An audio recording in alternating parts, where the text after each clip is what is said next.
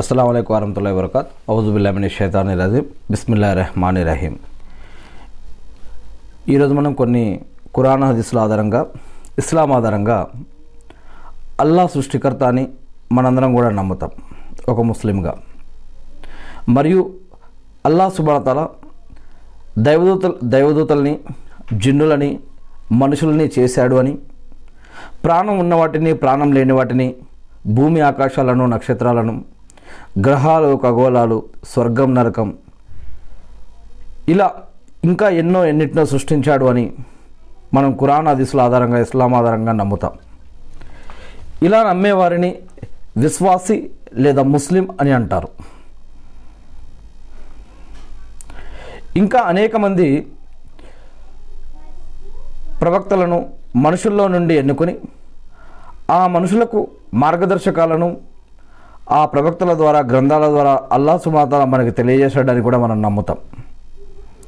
ప్రళయ దినం విధివ్రాతను కూడా మనం నమ్ముతాం. మరి అల్లా చివరి ప్రవక్తగా ప్రవక్త మొహమ్మద్ సల్లల్లాహు అలసం గారిని ఎన్నుకున్నాడు అని ఆ ప్రవక్త కూడా ఒక మానవుడు అని అల్లా యొక్క భక్తుడు అని మనందరం కూడా సాక్ష్యం ఇస్తాం కురాన్ మరియు అదిసుల ఆధారంగా. మరి ఈ ఇస్లాంలో అల్లా సుబాతల ఐదు విషయాలని ప్రామాణికంగా ఫరజ్గా పెట్టాడు ఖచ్చితంగా. బాధ్యతలుగా పెట్టాడు. అవేంటంటే మొదటిది కల్మ. ఈ కల్మ తెలుసుకున్నవారు నమ్మినవారు ఇష్టపడ్డవారు ఇష్టపూర్వకంగా చదివి చెప్పి దాని ప్రకారం జీవిస్తూ ఆచరించేవారు ఈ యొక్క కల్మ పైన ఆధారపడి ఉంటుంది.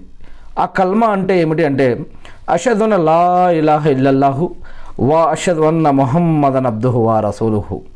అంటే అల్లా తప్ప ఆరాధనకి అర్హులు ఎవరూ లేరు ఎవరో కారు అని. ప్రవక్త మొహమ్మద్ అస్లం గారు ఆయన కూడా ఒక మానవుడు అల్లా యొక్క ప్రవక్త అల్లా యొక్క భక్తుడు అని సాక్ష్యం ఇవ్వటం.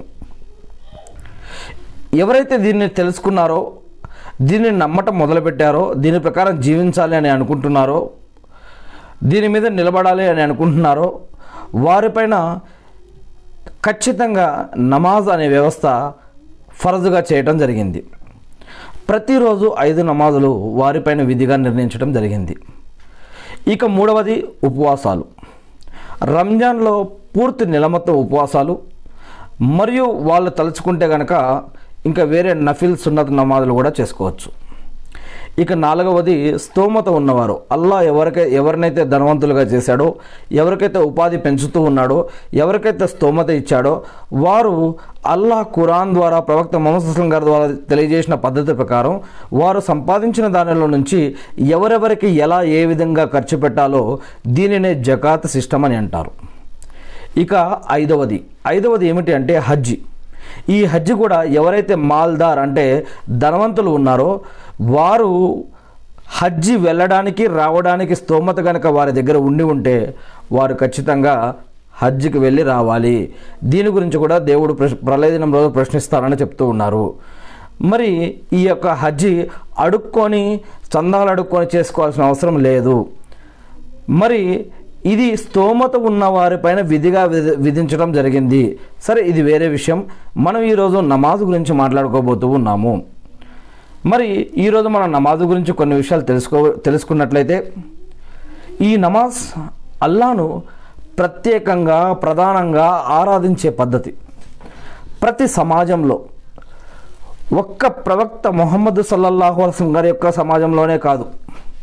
ప్రతి సమాజంలో ఆదాం మొట్టమొదటి మానవుడైన ఆదాం ప్రవక్త నుంచి చివరి ప్రవక్త అయిన మొహమ్మద్ సల్లల్లాహు అలసం గారి వరకు లూత్ అలెస్లాం యోహాను మూసా ఇలా అనేక మంది యుగాలలో కూడా ప్రవక్త ఇబ్రాహీం అలస్లాం అలా అనేక తెగళ్ళల్లో అనేక యుగాలలో అనేక చరిత్రలలో ఈ యొక్క నమాజ్ అనే వ్యవస్థ ఉంది.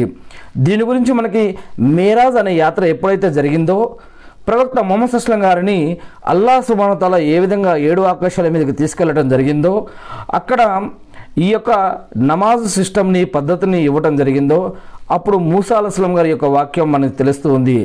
మా యొక్క యుగంలో మా యొక్క కాలంలోనే మేమింత బలిష్ఠులుగా ఇంత ఆరోగ్యంగా ఇంత ఈ విధంగా ఉండి కూడా మేము యాభై నమాజులు చేయలేకపోయాము. మీరు వెళ్ళి మళ్ళీ అల్లాని అడిగి చూడండి. అల్లా తగ్గిస్తారు అని చెప్పే దాన్ని బట్టి కనుక మనం చూసినట్లయితే ఇలా అనేక సమయం అనేక అనేక చరిత్రలలో కూడా నమాజ్ వ్యవస్థ అనేది ఉంది. కొంతమంది మనలో కొంతమంది ముస్లింలు అనుకుంటూ ఉంటారు. ప్రవక్త మొహమ్మద్ సుస్లం గారి సమయంలోనే ఇస్లాం వచ్చింది.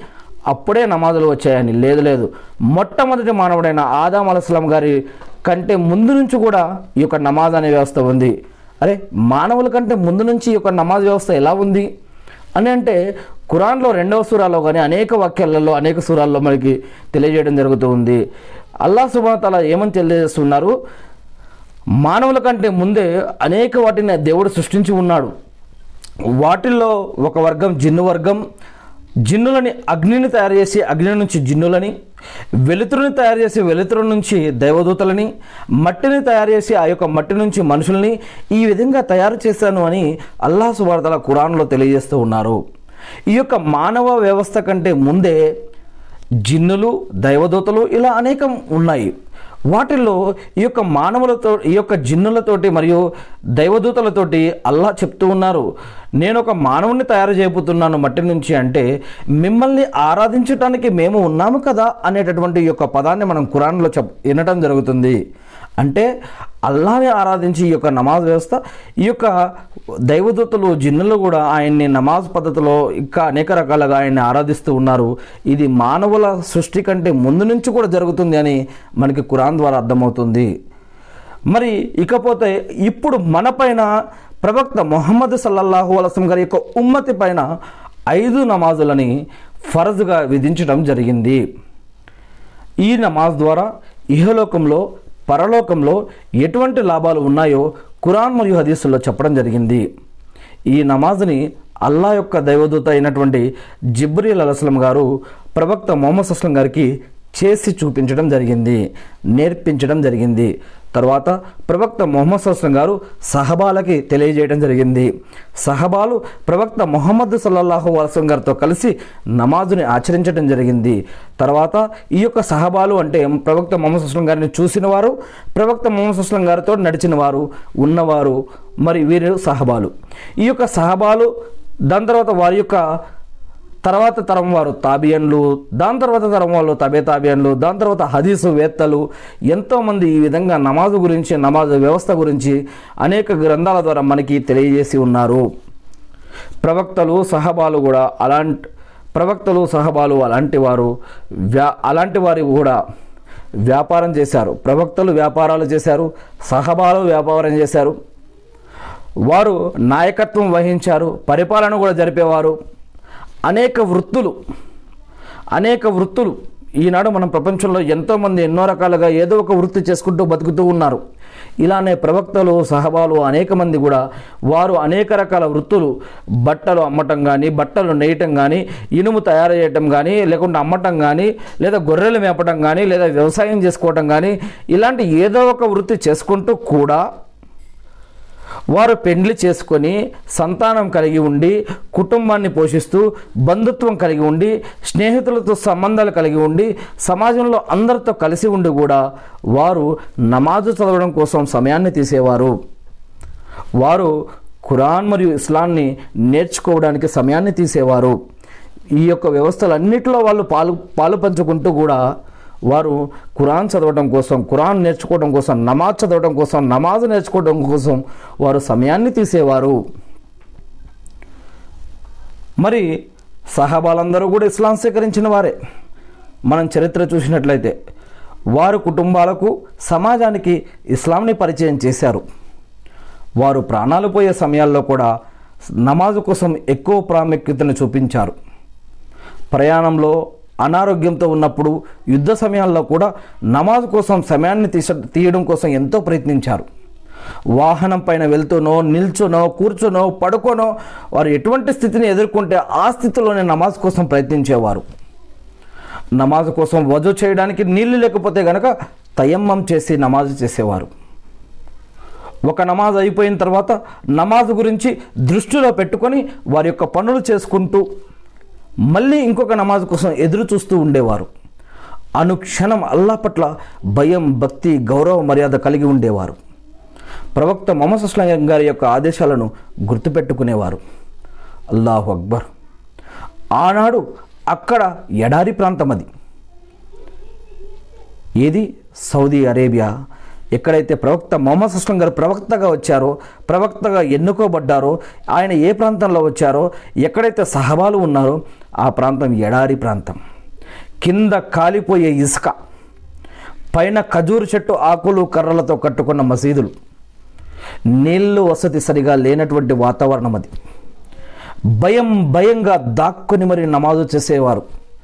కురైషులు కానీ అక్కడ ఆనాడు ఉన్నటువంటి యహూదీలు కానీ ఎవరు ఎటు నుంచి వచ్చి వాళ్ళని ఏం చేస్తారో అనే భయంతో భయం భయంగా కూడా నమాజు చేసేవారు వాళ్ళు. మరి అటువంటి పరిస్థితుల నుండి వాళ్ళు తర్వాత బహిరంగంగా నమాజు చదవగలిగే స్వతంత్రాన్ని తెచ్చుకున్నారు ఆ యొక్క సమాజం. వారికి ఎటువంటి వసతులు లేకపోయినా సరే అంటే ఉదాహరణకి అజానికి మైకులు లేకపోయినా చల్లటి నీళ్ళు లేకపోయినా అద్దాల మజీదులు లేకపోయినా ఏసీ సౌకర్యాలు లేకపోయినా ఫ్యాన్లు లేకపోయినా టైల్స్ లేకపోయినా సరైన దారి లేకపోయినా క్రూర ముఖాల వారిపై దాడి చేసేటటువంటి ప్రాంతాలు అయినా సరే వారు నమాజు సమయానికి మస్జిదులకు వెళ్ళి మస్జిదులకు వెళ్ళి వీధులన్నీ కూడా నిండిపోయేవి. ఆనాడు అదే కురాను ఈనాడు అదే కురాను. ఏదైతే ప్రవక్త మొహమ్మద్ అస్లం గారి యొక్క వాక్కులు పద్ధతులే ఈనాటి హదీసులు ఆనాడు అవే హదీసులు అవే కురాన్లు. ఈనాడు అదే ఖురాన్ అవే హదీసులు. మనందరి ఆరాధనలు అల్లాకే సొంతం అల్లాకే అర్పితం. మనందరికీ నమాజ్ పద్ధతి ఒక్కటే ఖురాను ఒక్కటే ఇస్లాం ఒక్కటే. కిబ్లా కూడా ఒక్కటే. ప్రవక్త మొహమ్మద్ అస్లం గారి పద్ధతులు ఒక్కటే. మక్కా కాబా కూడా ఒక్కటే. ఖయామత ఒకటే అందరం మరలిపోవాల్సింది అల్లా వద్దకి. ఆనాడు అదే ఇస్లాం ఈనాడు అదే ఇస్లాం. కానీ ఈనాడు మంచి మంచి సౌకర్యాలతో మజిదులు ఉన్నాయి మనకి. డిజైన్లు అందచందాలు అంతస్తులు మైకులు చల్లటి నీళ్ళు టెక్నాలజీ వజూకాణాలు మిరిమిట్లు గొలిపించే లైటింగ్లతో ఇంకా అనేక సౌకర్యాలతో మజిదులు ఉన్నాయి మనకి. కొన్ని మజిదుల కింద బయట భాగంలో కూడా కొన్ని దుకాణాలు షాపులు కొన్ని ఇండ్లు కొన్ని వ్యాపార సంస్థలు ఇలాంటి మజిద్ చుట్టూతా మజిద్ లోపల కూడా బయట ఆ యొక్క ప్రాంగణంలో చూస్తూ ఉంటాం. మరికొన్ని చోట్ల చుట్టూ ముస్లింల ఇండ్లు ఉండి దగ్గరలో మజిదులు కూడా ఉంటాయి. కొన్ని మజిదులలో ఇమాం మోజన్లకు ఉండటానికి సౌకర్యాలు కూడా కల్పిస్తారు. కొన్ని ఊర్లలో ముస్లింలు ఉన్నా కూడా మస్జిదులు ఉండని ప్రాంతాలు కూడా మనం చూస్తూ ఉంటాం. కొన్ని ప్రాంతాలలో మస్జిదులు ఉన్నా కూడా నమాజు చేసేవారు లేకపోవడం కూడా మనం చూస్తూ ఉంటాం. పాడుబడ్డ కట్టడాలుగా పడి ఉండటాన్ని మనం చూస్తూ ఉన్నాం. మనం ఈనాడు ఎక్కడో ఒక దగ్గర చూస్తూనే ఉన్నాం ఇలాంటి విషయాలు. మస్జిద్లు నమాజులు కొంతమందికేనా? కేవలం ఇమాములకేనా? కేవలం మోజన్లకేనా? కేవలం అజాన్ ఇచ్చే లేదా మస్జిద్లో ఉన్నటువంటి మెం కమిటీ మెంబర్ల కోసమేనా? లేదా మస్జిద్ చుట్టుపక్కల ఉన్న కొద్ది మందికి మాత్రమేనా? ఈ యొక్క నమాజులు కానీ మస్జిద్లు కానీ లేదా ఇమాంలో మోజన్లు లేదా ముసలవారికేనా? మనకు కురాన్ అదీసులు ఇస్లాం ఏం నేర్పింది దీని గురించి? మనలో కొంతమందికి అజాన్ అవుతూ ఉంటుంది. అది మనకి వినిపిస్తూ ఉంటుంది. కానీ జవాబు చెప్పడానికి కూడా నోరు రాక రాకటం రాకటం కొంతమందికి రాలేదు. దరువు చదవలేకపోతున్నాం. కొంతమంది మస్జిదులకు వెళ్తున్నారు. మనం కేవలం శుక్రవారం మాత్రమే వెళ్తూ ఉన్నాం. మనలో కొంతమంది ఆ శుక్రవారం కూడా చదువులు జాబులు ప్రయాణాలు ఇలాంటి అనేక సాకులతో ఆ యొక్క శుక్రవారం నమాజ్ కూడా మనం వెళ్ళలేకపోతూ ఉన్నాం. కొంతమంది. నమాజ్ రూల్స్ మనకి ఎంతవరకు తెలుసు? కొన్ని నమాజులు చేస్తున్నాం కొన్ని వదిలేస్తున్నాం. ఉదాహరణకి పెండ్లిళ్ళు ఎవరింట్లో అయినా పెండ్లి జరిగినా ఫంక్షన్ జరిగినా ప్రోగ్రాంలు అయితే అక్కడ నమాజులు అవుతున్నాయా? అక్కడ ఎంతమంది ఎన్ని నమాజులు వదిలేస్తున్నారు? సరే కొన్ని వందలు వేలు పెట్టి మేకప్ చేస్తున్నాం. ఒకవేళ గ్యాస్ వచ్చింది వజూ చేయాలి. మరి అసలు ఆ పరిస్థితి కానీ ఆ స్థితి కానీ ఆ ఆలోచన కానీ ఉంటుందా? అంటే వారికి నమాజ్ అవసరం లేదా? నమాజ్తో పని లేదా? పేరుకి ముస్లిం స్త్రీ కావాలి ముస్లిం పురుషుడు కావాలి ముస్లిం బంధువులు కావాలి ముస్లిం స్నేహితులు కావాలి ఇస్లాం పద్ధతిలో పెళ్ళి కావాలి ఇస్లాం పద్ధతిలో ఫంక్షన్ కావాలి. ఇస్లాం పద్ధతిలో ఇమామో ఒలిమి ఎవరో ఒకళ్ళు వచ్చి ఇస్లాం పద్ధతిలోనే వాళ్ళకి అన్నీ చేయాలి. కానీ అదే ఇస్లాం పద్ధతిలో ఉన్న నమాజ్ ఏమవుతుంది అక్కడ? సరే. మరి శుక్రవారం నమాజ్ విలువ ఏంటి? అజాన్కున్న గొప్పదనం ఏంటి? మనం మనకు వచ్చిన భాషలో ఖురాన్ ఒక్కసారైనా మనం ఎప్పుడైనా పూర్తి చేసామా మనకు వచ్చిన భాషలో ఖురాన్ని ఒక్కసారైనా మనం పూర్తి చేసామా మరి జీవితంలో ఎన్నో భాషల్లో ఉన్న పుస్తకాలు చదువుల పేరుతోటి జాబుల కోసం చదువుల కోసం డబ్బు సంపాదించడం కోసం బ్రతకడం కోసం వ్యాపారాల కోసం ఎన్నో పుస్తకాలు చదువుతున్నాం. ఎన్నెన్నో ప్రోగ్రాములు చూస్తున్నాం చేస్తున్నాం. మరి ఈ యొక్క కురాన్ని మనకు వచ్చిన భాషలో ఎందుకు మనం చదవలేకపోతున్నాం? ఎందుకు ఒక్కసారైనా ఆ యొక్క ఖురాన్లో అల్లా మనకి ఏం చెప్పాడు ఏం తెలియజేశాడు మనకు ఏం తెలుసు ఏం అర్థం చేసుకున్నాం ఏం గుర్తుపెట్టుకున్నాం మనం చేస్తున్నది కరెక్టా రాంగ్ అనేది మనకు వచ్చిన భాషలో ఒక్కసారి కూడా ఎందుకు మనం కురాన్ని చదవలేకపోతున్నాం? ఈరోజు అనేక భాషల్లో ఖురాన్ అనేది వచ్చింది కదా. ఈ యొక్క ఖురానే కదా. ఇహలోకంలో పనికొస్తుంది సమాధి జీవితంలో అలమే బర్జకులో మనకు పనికొచ్చేది పరలోకంలో బ్రతికొచ్చేది బ్రతికి ఉన్నప్పుడు చనిపోయినా కూడా ఉపయోగపడేది ఈ యొక్క కురానే కదా మనకు. ఎందుకు ఈ యొక్క కురాన్ని పూర్తి చేయలేకపోతున్నాం? ఈనాడు ఇంటర్నెట్లో యాప్ల్లో అనేక భాషల్లో ఈ యొక్క కురాన్ మనకు దొరుకుతుంది కదా. అదే మొబైల్లో టీవీలు మరి మొబైల్ ఎన్నో చూస్తున్నాం. మరి యొక్క కురాన్ని నమాజ్ ఈ యొక్క కురాన్కి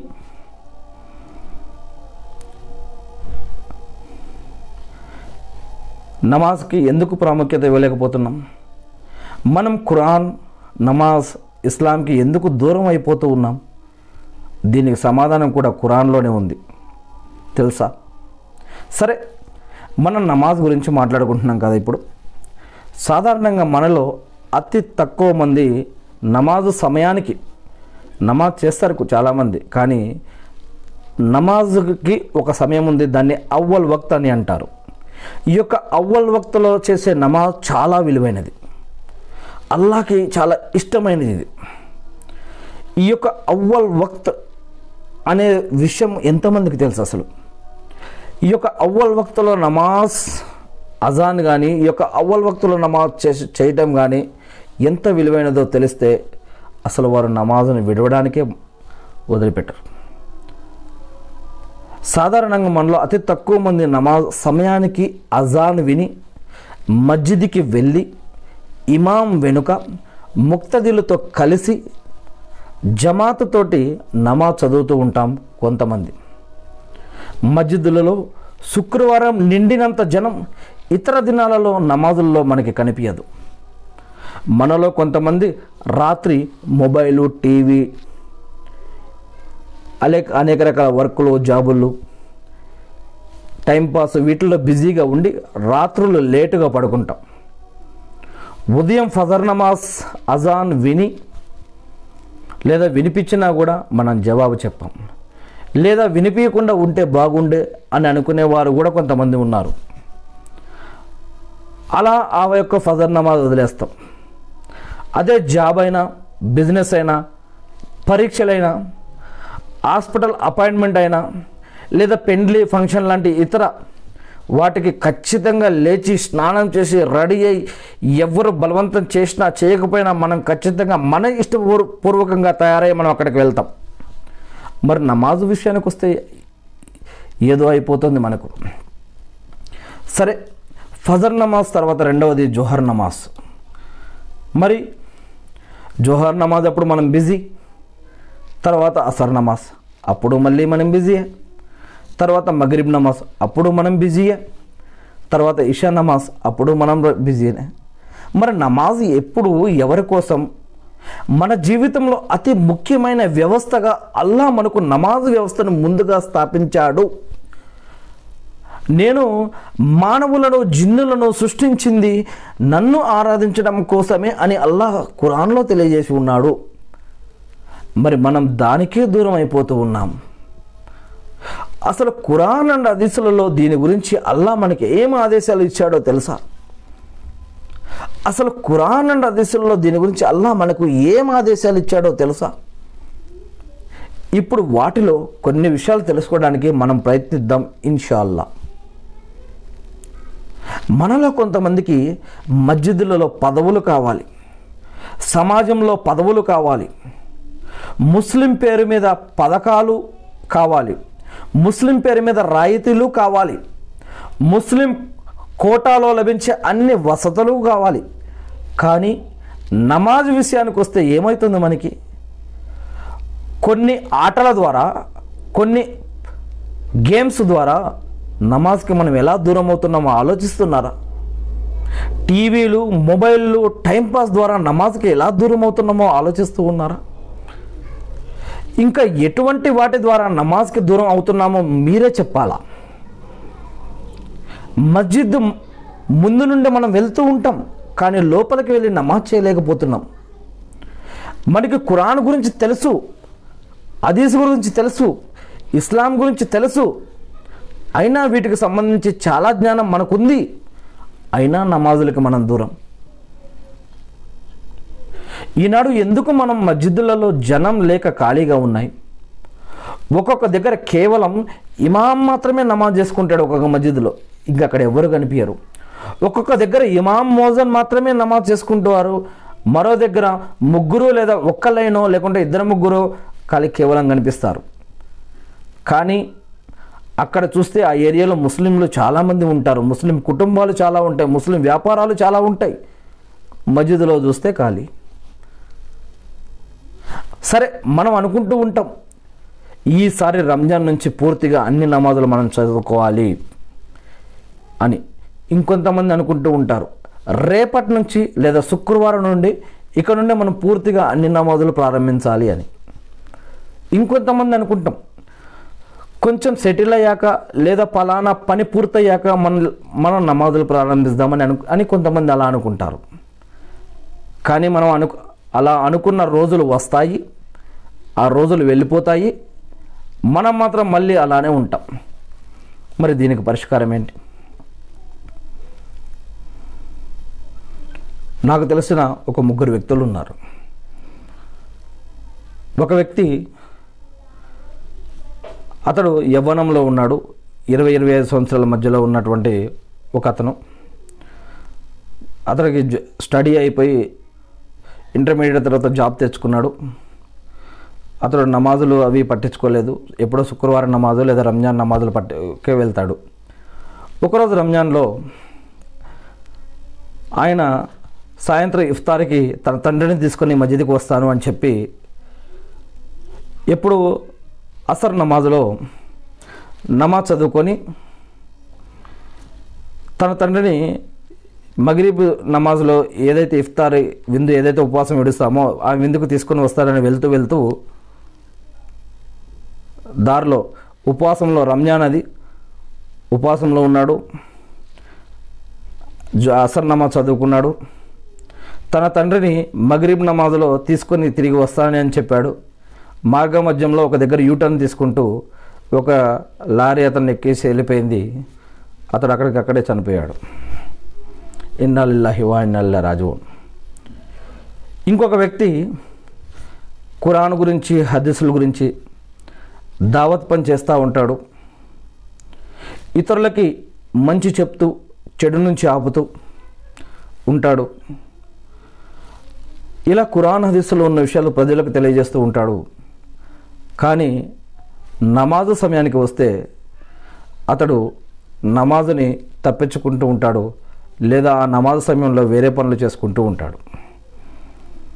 కొన్ని నమాజులు చేస్తాడు కొన్ని నమాజులు చేయడు.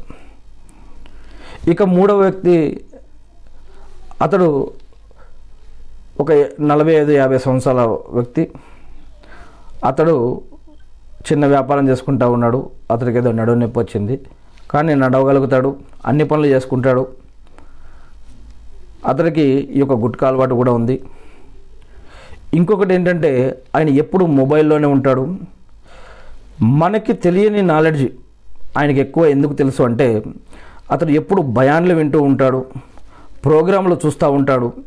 అతడికి అంత ఇస్లాం మీద అంత పట్టు ఉంది. కానీ అతడు శుక్రవారం నమాజ్ కూడా రాడు. ఒక్క రోజు ఉపవాసం కూడా ఉండడు. సడన్గా ఒకరోజు అతడు కాళ్ళు వాసిపోయాయి. ఏమైందో తెలియదు హాస్పిటల్కి వెళ్ళాడు. తర్వాత రోజు అతడు చనిపోయిందని వార్త వచ్చింది. కానీ అతడు ముస్లిం. మ- కనుక్కున్నాం. అతడి యొక్క జనాజా నమాజ్కి వెళ్ళాలా వద్దా అని చెప్పి ఒక ఒలమాని అడిగి జ అడగడం జరిగింది. అప్పుడు ఆ యొక్క ఒలమాకి ఈ యొక్క విషయం కూడా చెప్పడం జరిగింది. అతడు ముస్లిం కల్మా చదివి ఉన్నాడు. కానీ అతడు గుట్కా అలవాటు ఉంది. అతడు ఉపవాసాలు ఉండడు. ఏ రోజు నమాజ్ చేయలేదు నమాజ్ చేయటం చూడలేదు కానీ మేము రోజు అతన్ని బజార్లో చూస్తూనే ఉంటాం. అతడు రోజు బయాన్లు వింటూనే ఉంటాడు ఫోన్లో. కానీ ఒక్కరోజు కూడా నమాజుకు రాడు. ఈవెన్ కేవలం శుక్రవారం నమాజుకు కూడా ఆయన రాడు. రంజాన్లో కూడా నమాజుకు కూడా రాడు. మరి అతడు చనిపోయాడు. జనాజా నమాజ్కి వెళ్ళాలా వద్దా అంటే ప్రవక్త ముహమ్మద్ సల్లల్లా వలసం గారు కొంతమంది వ్యక్తుల యొక్క జనాజా నమాజ్ చెయ్యలేదు. చెయ్యను అని చెప్పారు కూడా. అది ఏ సందర్భంలో జరిగింది? ఎందుకు జరిగిందో ఆ యొక్క ఒలిమా గారు ఆ యొక్క అదిశులని గుర్తు చేయడం జరిగింది. అది విని ఈ యొక్క జనాజాకి వెళ్ళకుండా ఆగడం జరిగింది. ఎందుకంటే ప్రతి ఒక్క ముస్లింకి ఇంకొక ముస్లింపై హక్కు ఏమిటి? సలాంకి ప్రతి సలాం మంచి పద్ధతిలో సలాం చెప్పడం. అనారోగ్యంతో ఉంటే పరామర్శించడం తుమ్మితే జవాబు చెప్పడం ఇలాంటి కొన్ని హక్కులు ఉన్నాయి కదా. అలానే ఎవరైనా చనిపోతే వారి యొక్క జనాజా నమాజ్కి వెళ్ళటం వారు ఏదైనా ఇస్లాం పద్ధతిలో ఉన్నటువంటి షిర్కు బిదతో హరాం లేనటువంటి ఇస్లాం పద్ధతికి సంబంధించినటువంటి ఏదైనా దావత్ ఇస్తే దాన్ని అటెండ్ చేయడం ఇటువంటివి కొన్ని ఒక ముస్లింకి ఇంకో ముస్లింకి కొన్ని హక్కుల్లో ఇవి కొన్ని. వీటిల్లో ఈ యొక్క జనాజా కూడా ఉంది. కానీ ప్రవక్త మొహమ్మద్ అస్లం గారు కూడా మరి ఏవ ఎవరైతే కొంతమంది కల్మా చదివి ఉన్నటువంటి వారి యొక్క నమాజులు కూడా కొంతమంది చేయలేదని ఈ యొక్క ఒలిమా గారు చెప్పారో. వాటిని దృష్టిలో పెట్టుకొని ఈ యొక్క జనాజా నమాజ్కి వెళ్ళకుండా ఉండటం జరిగింది. చూడండి ఇలా మనం కల్మా చదువుతూ ఉన్నాం ఖురాన్ చదువుతున్నాం ఇస్లాం గురించి తెలుసు మనం ముస్లింలమే కానీ నమాజ్ చదవట్లేక నమాజ్ చదవలేకపోతున్నాం నమాజులకి వెళ్ళలేకపోతున్నాం. మరి అల్లా దృష్టిలో మనం ముస్లిమే ముస్లింలమేనా? అల్లా దృష్టిలో మనం ముస్లింలమేనా? ఇస్లాంలో కొన్ని పదాలు ఉన్నాయి. ఖురాన్లో మనం చదువుతుంటే మనకు అర్థమవుతుంది. ముస్లిం అని కాఫిర్ అని మునాఫిక్ అని ముష్రిక్ అని ఇలాంటి పదాలు ఉన్నాయి. అవునా? ఎవరికి ఈ పదాలు? మనం ముస్లింగా ఉండి నమాజ్ చదవకపోతే ఏమవుతుంది? ఖురాన్లో దీని గురించి ఏం తెలియజేశారు? మనం ఎటుపోతున్నాం దీనిని మనం ఖచ్చితంగా చదువుకోవాలి లేదా నేర్చుకోవాలి లేదా తెలుసుకోవాలి. ఇది సరే మనకు తెలియనప్పుడు ఎలా జరిగిందో ఏం జరిగిందో ఎలా ఉన్నామో మనకు తెలియదు. కానీ ఒక్కసారి ఖురాన్ తెరిచి ఖురాన్లో అసలు నమాజ్ గురించి అల్లా ఏం చెప్పాడో తెలుసుకోవడానికి ప్రయత్నిద్దాం. మనందరం కూడా మళ్ళీ ఒక ముస్లింగా మళ్ళీ అందరం మనం అషదున్న లా ఇలాహ ఇల్లల్లా వా అషద్వన్న మొహమ్మద్ అబ్దుహు వా రసూలుహు అనే సాక్ష్యం ఏదైతే ఇస్తామో ఆ యొక్క సాక్ష్యం ప్రకారం మనం ఖురాన్ మరియు హదీసుల ఆధారంగా ప్రవక్త మొహమ్మద్ అస్లం గారి యొక్క సున్నత ప్రకారం మళ్ళీ మనం నమాజులు చేయడం కోసం ప్రయత్నిద్దాం. అటువంటి భాగ్యాన్ని మనందరికీ కూడా ప్ర ప్రసాదించమని నేను ఆ సృష్టికర్త అయిన అల్లాని మనందరి తరపున కూడా నేను అల్లాని ప్రార్థిస్తూ ఉన్నాను. అల్లా మా అందరికీ అటువంటి భాగ్యాన్ని ప్రసాదించండి వల్ల. ఆమీన్. ఇకపోతే ఇప్పుడు ఇప్పుడు మనం మస్జిదులకు నమాజులకు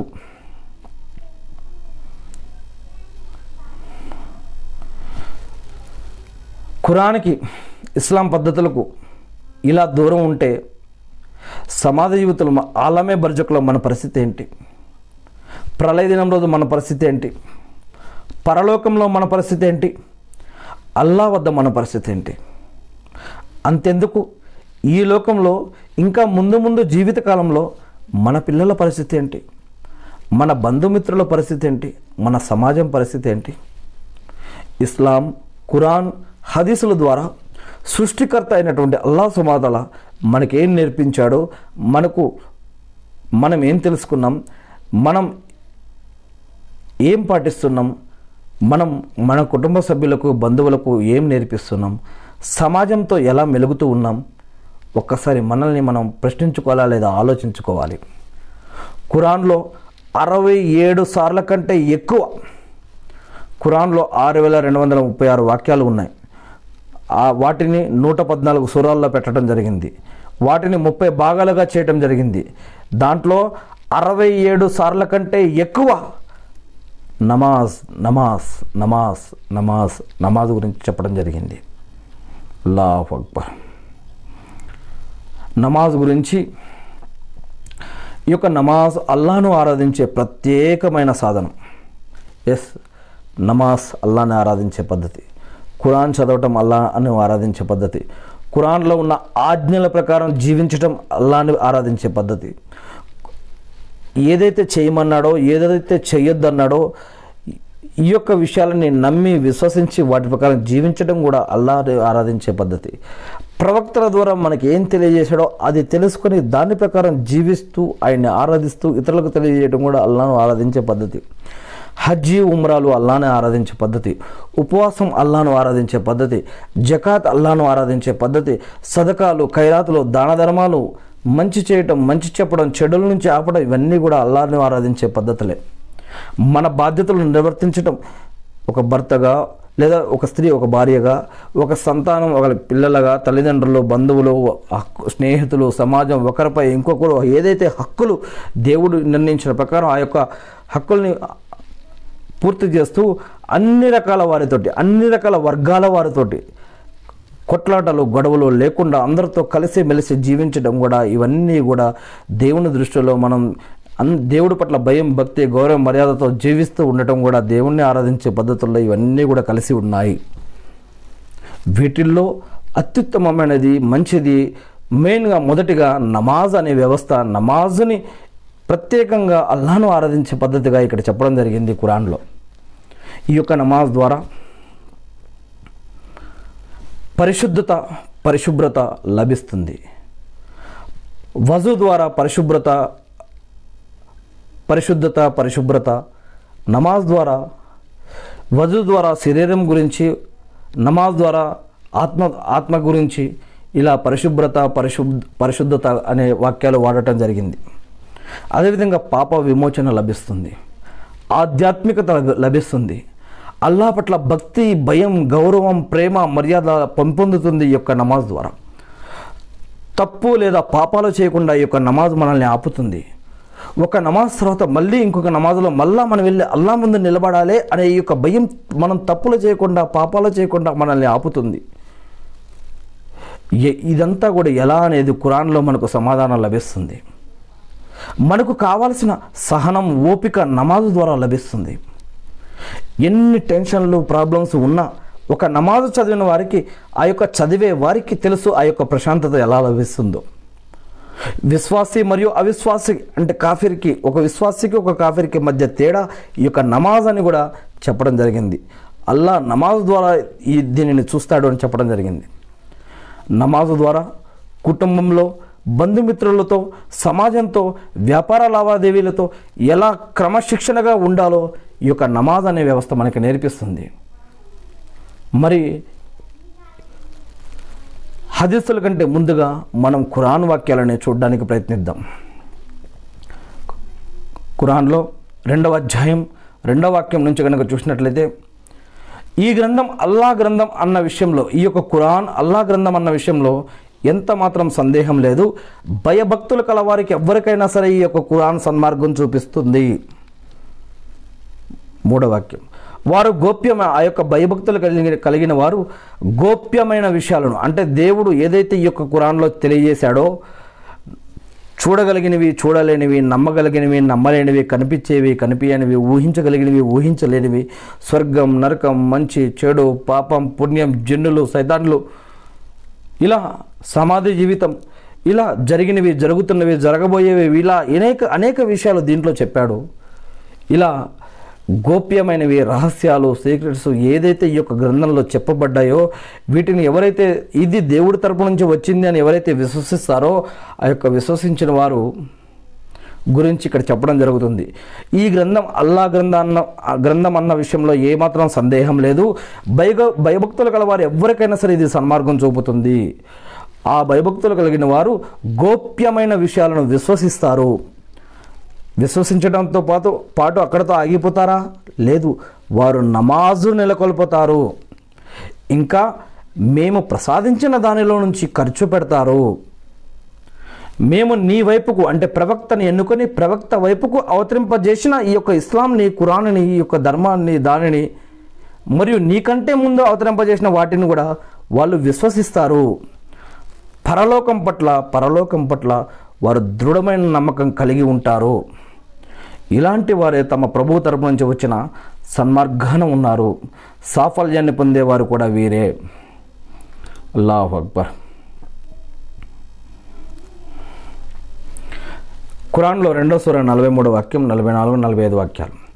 ఇజ్రాయేలు సంతతి వారులారా మీరు నమాజులను నెలకొల్పండి జకాతు ఇవ్వండి నా సన్నిధిలో రుక్కు చేసే వారితో మీరు రుక్కు చేయండి.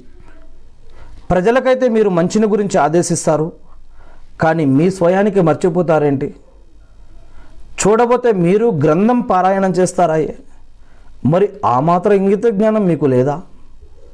మీరు ఓర్పు ద్వారా నమాజు ద్వారా సహాయం అర్థించండి. నిజంగా ఇది కష్టమైన పనే కానీ అల్లాహకు భయపడే వారికి ఇది సులువైన పని. ఎనభై మూడో వాక్యం. మేము ఇజ్రాయిల్ వంశస్థల నుండి వాగ్దానం తీసుకున్నాము. దాన్ని గుర్తుకు తెచ్చుకోండి. అల్లాను తప్ప వేరెవ్వరిని ఆరాధించకూడదు అని తల్లిదండ్రుల ఎడల ఉత్తమంగా మెలగాలి అని అలాగే బంధువులను అనాథలను అగత్యపరులను ఆదరించాలి అని ప్రజలతో మర్యాదగా మాట్లాడాలి అని నమాజును నెలకొల్పుతూ ఉండాలి అని జకాత్ ఇస్తూ ఉండాలి అని ఇలా మేము వాగ్దానం తీసుకున్నాము. అయితే మీలో కొద్దిమంది తప్ప అందరూ మాట తప్పారు ముఖం తిప్పుకున్నారు. రెండు వందల పదో వాక్యం. మీరు మాత్రం నమాజును నెలకొల్పుతూ ఉండండి. జకాత్ ఇస్తూ ఉండండి. మీరు మీకోసం ఏ మంచి పనులు ముందుగా పంపుకున్నా అల్లా వద్ద వాటిని పొందుతారు. ఎటువంటి సందేహం లేకుండా అల్లా మీ కార్యకలాపాలన్నిటిని గమనిస్తూనే ఉన్నాడు. నూట యాభై మూడో వాక్యం. ఓ విశ్వాసులారా సహనం మరియు నమాజు ద్వారా అల్లా యొక్క సహాయం అర్థించండి. అల్లా సహనం పాటించే వారికి తోడుగా ఉంటాడు. నూట డెబ్బై ఏడో వాక్యం రెండో సూర. మీరు మీ ముఖాలను తూర్పు దిక్కుకో పడమర దిక్కుకో తిప్పడం సరైంది కాదు సదాచరణ కాదు.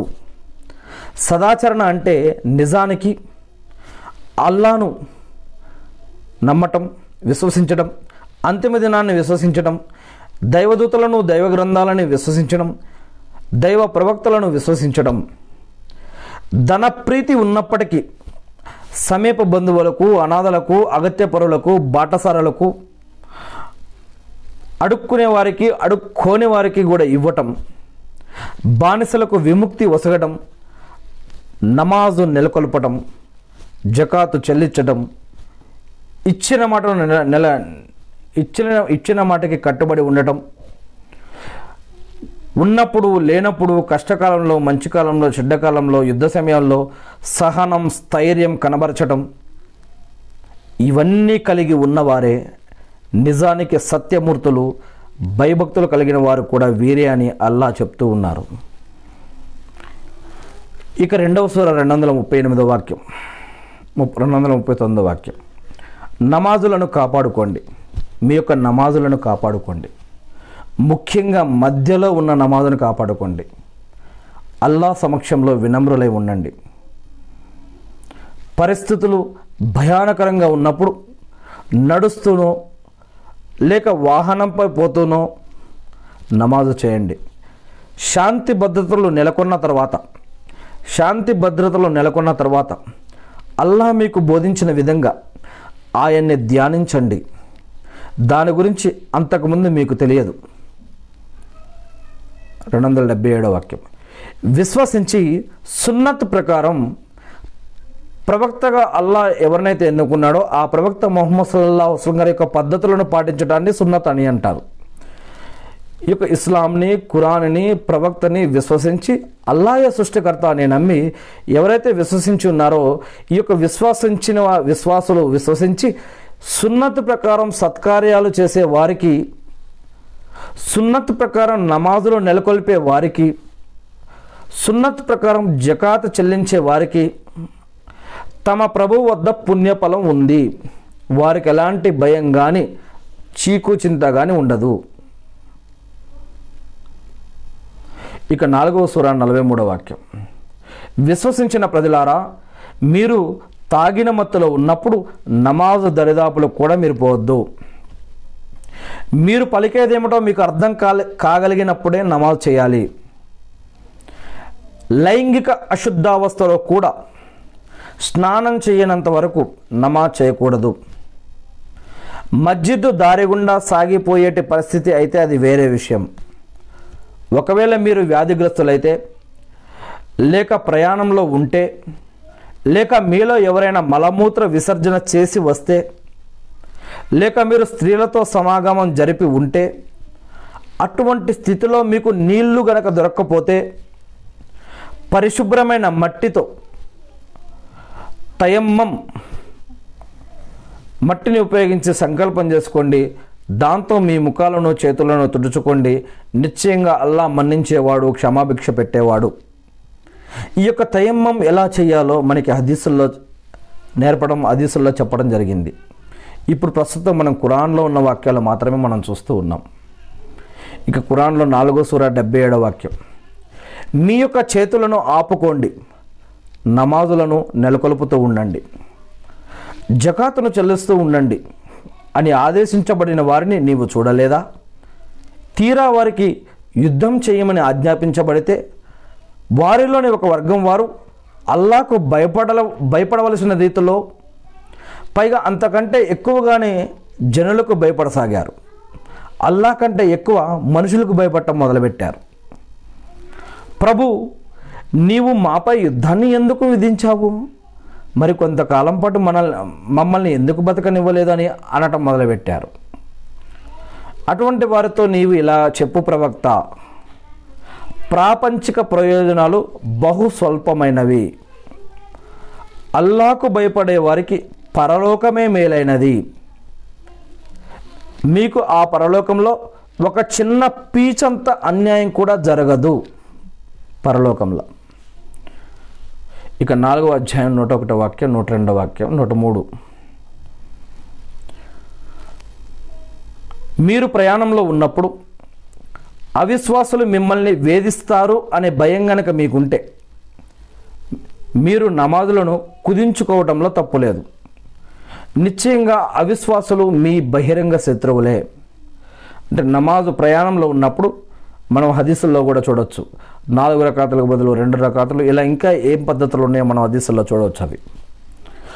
ఇక ఓ ప్రవక్త నీవు వారి మధ్య ఉన్నప్పుడు వారి కోసం నమాజును మొదలుపెట్టినప్పుడు వారిలోని ఒక సమూహం తమ ఆయుధాలను తీసుకొని నీ వెంట నిలబడాలి. మరి వారు సజ్దా చేయగానే మీ వెనక్కి వెళ్ళిపోవాలి. అప్పటి వరకు నమాజులో పాల్గొని పాల్గొనని రెండవ సమూహం వచ్చి నీతో పాటు మళ్ళీ నమాజ్ చేయాలి. వారు కూడా తమ రక్షణ సామాగ్రిని తమ ఆయుధాలను చేబూని ఉండాలి. మీరు మీ ఆయుధాల పట్ల సామాగ్రి పట్ల ఏమరపాటుకు లోనైతే ఒక్కసారిగా మీపై విరుచుకుపడాలని అవిశ్వాసులు కోరుకుంటారు. అయితే వర్షం మూలంగా లేక అస్వస్థ మూలంగా ఇబ్బందిగా ఉండి మీరు మీ ఆయుధాలను విడిచినట్లయితే అది దోషం కాదు. అయినా ఆత్మరక్షణ సామాగ్రిని వెంట పెట్టుకుని ఉండండి. నిశ్చయంగా అల్లా తిరస్కారాల కోసం అవమానకరమైన శిక్షను సిద్ధం చేసి ఉంచాడు అని చెప్తూ ఉన్నారు. ఈ యొక్క ఖురాన్ వాక్యాలు ఒక ఒకనొకప్పుడు ఒక యుద్ధ సమయంలో అవతరించినటువంటి వాక్యాలు. దీనికి సంబంధించి కూడా మనం ఆ యొక్క హదీసుల్లో చూడవచ్చు. మరి మీరు నమాజును నెరవేర్చిన తర్వాత నిలుచున్నా కూర్చున్నా పరుండిన అల్లాను స్మరిస్తూ ఉండండి. మీరు నిల్చున్నా కూడా అల్లాని స్మరిస్తూ ఉండండి. కూర్చున్నా కూడా అల్లాని స్మరిస్తూ ఉండండి. పండుకున్నా కూడా అల్లాని స్మరిస్తూ ఉండండి. అయితే పరిస్థితులు కుదుట పడిన తర్వాత మాత్రం మీరు నమాజుని ఎలా చేయాలో అలా నమాజు నెలకొల్పండి.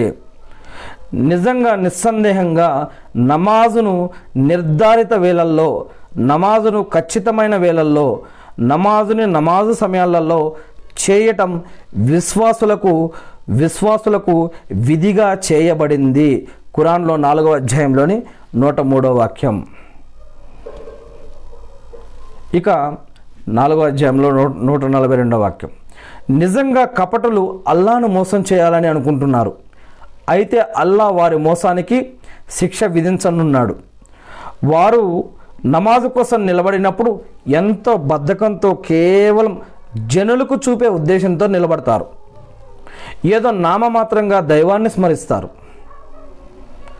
వారు ఎటూ కాకుండా మధ్యలోనే ఊగిసలాడుతూ ఉన్నారు. పూర్తిగా అటు ఉండరు సరిగ్గా ఇటు ఉండరు. అల్లా ఎవరినైతే అపమార్గం పాలు చేస్తాడో వాని కోసం నీవు ఏ మార్గాన్ని కనుగొనలేవు. ఇది కురాన్లో నాలుగో అధ్యాయంలోని నూట నూట నలభై రెండు నూట నలభై మూడు వాక్యాలు. కురాన్లో నాలుగో అధ్యాయంలోని నూట అరవై రెండో వాక్యం.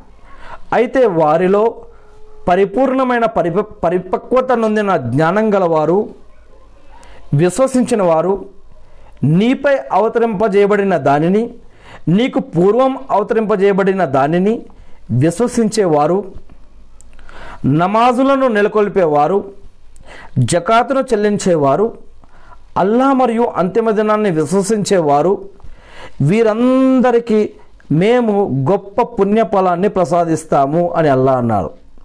నమాజులు చేసేవారికి గొప్ప పుణ్య ఫలాన్ని ప్రసాదిస్తాను అని అల్లా సాక్ష్యమిస్తూ ఉన్నారు. ఖురాన్లో నాలుగో అధ్యాయంలోని నూట రెండో వాక్యంలో నూట అరవై రెండో వాక్యంలో. ఇక ఐదవ సూరాలోని ఆరో వాక్యం చూసినట్లయితే ఓ విశ్వాసులారా మీరు నమాజు కోసం లేచినప్పుడు మీ మొహాలను మా చేతుల సమేతంగా కడుక్కోండి. మీ తలలను మసా చేయండి. మీ చీలి మండలం వరకు మీ కాళ్ళను కడుక్కోండి. ఒకవేళ మీరు లైంగిక అశు అశుద్ధావస్థకు లోనై లోనైతే గనక స్నానం చేసి స్నానం చేసి పరిశుద్ధులవ్వండి. దీన్ని మనం గుసులు అని కూడా అంటాము. ఒకవేళ మీరు వ్యాధగ్రస్తులైతే గనక లేదా ప్రయాణావస్థలో ఉంటే గనక లేక మీలో ఎవరైనా కాలకృత్యాలు తీర్చుకొని వస్తే లేక మీరు స్త్రీలతో సమాగమం జరిపి ఉంటే అటువంటి పరిస్థితుల్లో మీకు నీళ్ళు దొరకకపోతే పరిశుభ్రమైన మట్టితో తయమ్మం చేసుకోండి. దాన్ని మొహాలపై చేతులపై తడుచుకోండి. అల్లా మిమ్మల్ని ఎలాంటి ఇబ్బందికి గురి చేయదలుచుకోలేదు. మీరు కృతజ్ఞతలు అయ్యేందుకు మిమ్మల్ని పరిశుద్ధులుగా చేసి మీపై తన అనుగ్రహాన్ని సంపూర్ణంగా గావించాలన్నదే అల్లా యొక్క అభిలాష. ఇక ఐదో అధ్యాయంలో పన్నెండవ పన్నెండవ వాక్యం. అల్లా ఇజ్రాయేల్ సంతతి నుండి గట్టి వాగ్దానం తీసుకున్నాడు.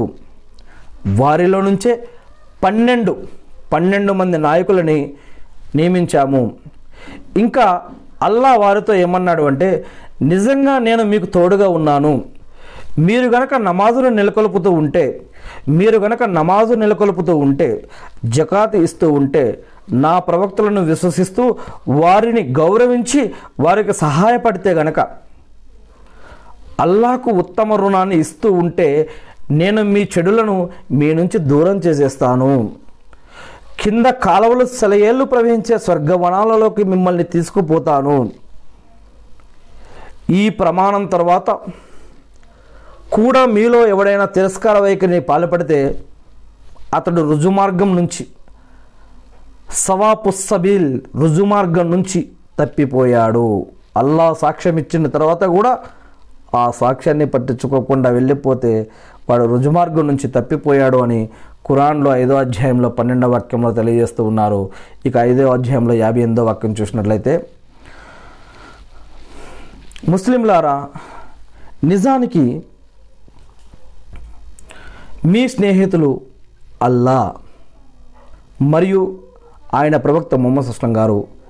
ఇంకా నమాజును నెలకొల్పే జకాతు చెల్లించే రుకు చేసే ఆరాధనలో అనుకమును కలిగి ఉండే విశ్వాసులు వీరంతా మీ యొక్క స్నేహితులు.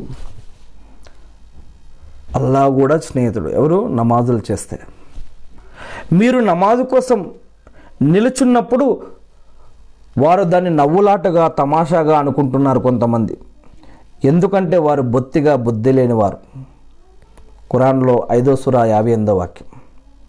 వారికి నమాజ్ విలువ కానీ నమాజ్ గురించి కానీ దానికి ఉన్న ఇహలోకంలో సమాధిలో పరలోకంలో దానికి ఉన్న వాళ్ళ విలువ కానీ వాళ్ళకు తెలియదు.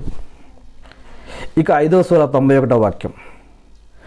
సారా ఈ జూదాల ద్వారా మీ మధ్య విరోధాన్ని ద్వేషాన్ని సృష్టించాలని అల్లా యొక్క ఆరాధన నుండి అల్లా యొక్క స్మరణ నుంచి నమాజుల నుంచి మిమ్మల్ని దూరంగా ఉంచాలి అని సైతాను కోరుకుంటూ ఉన్నాడు.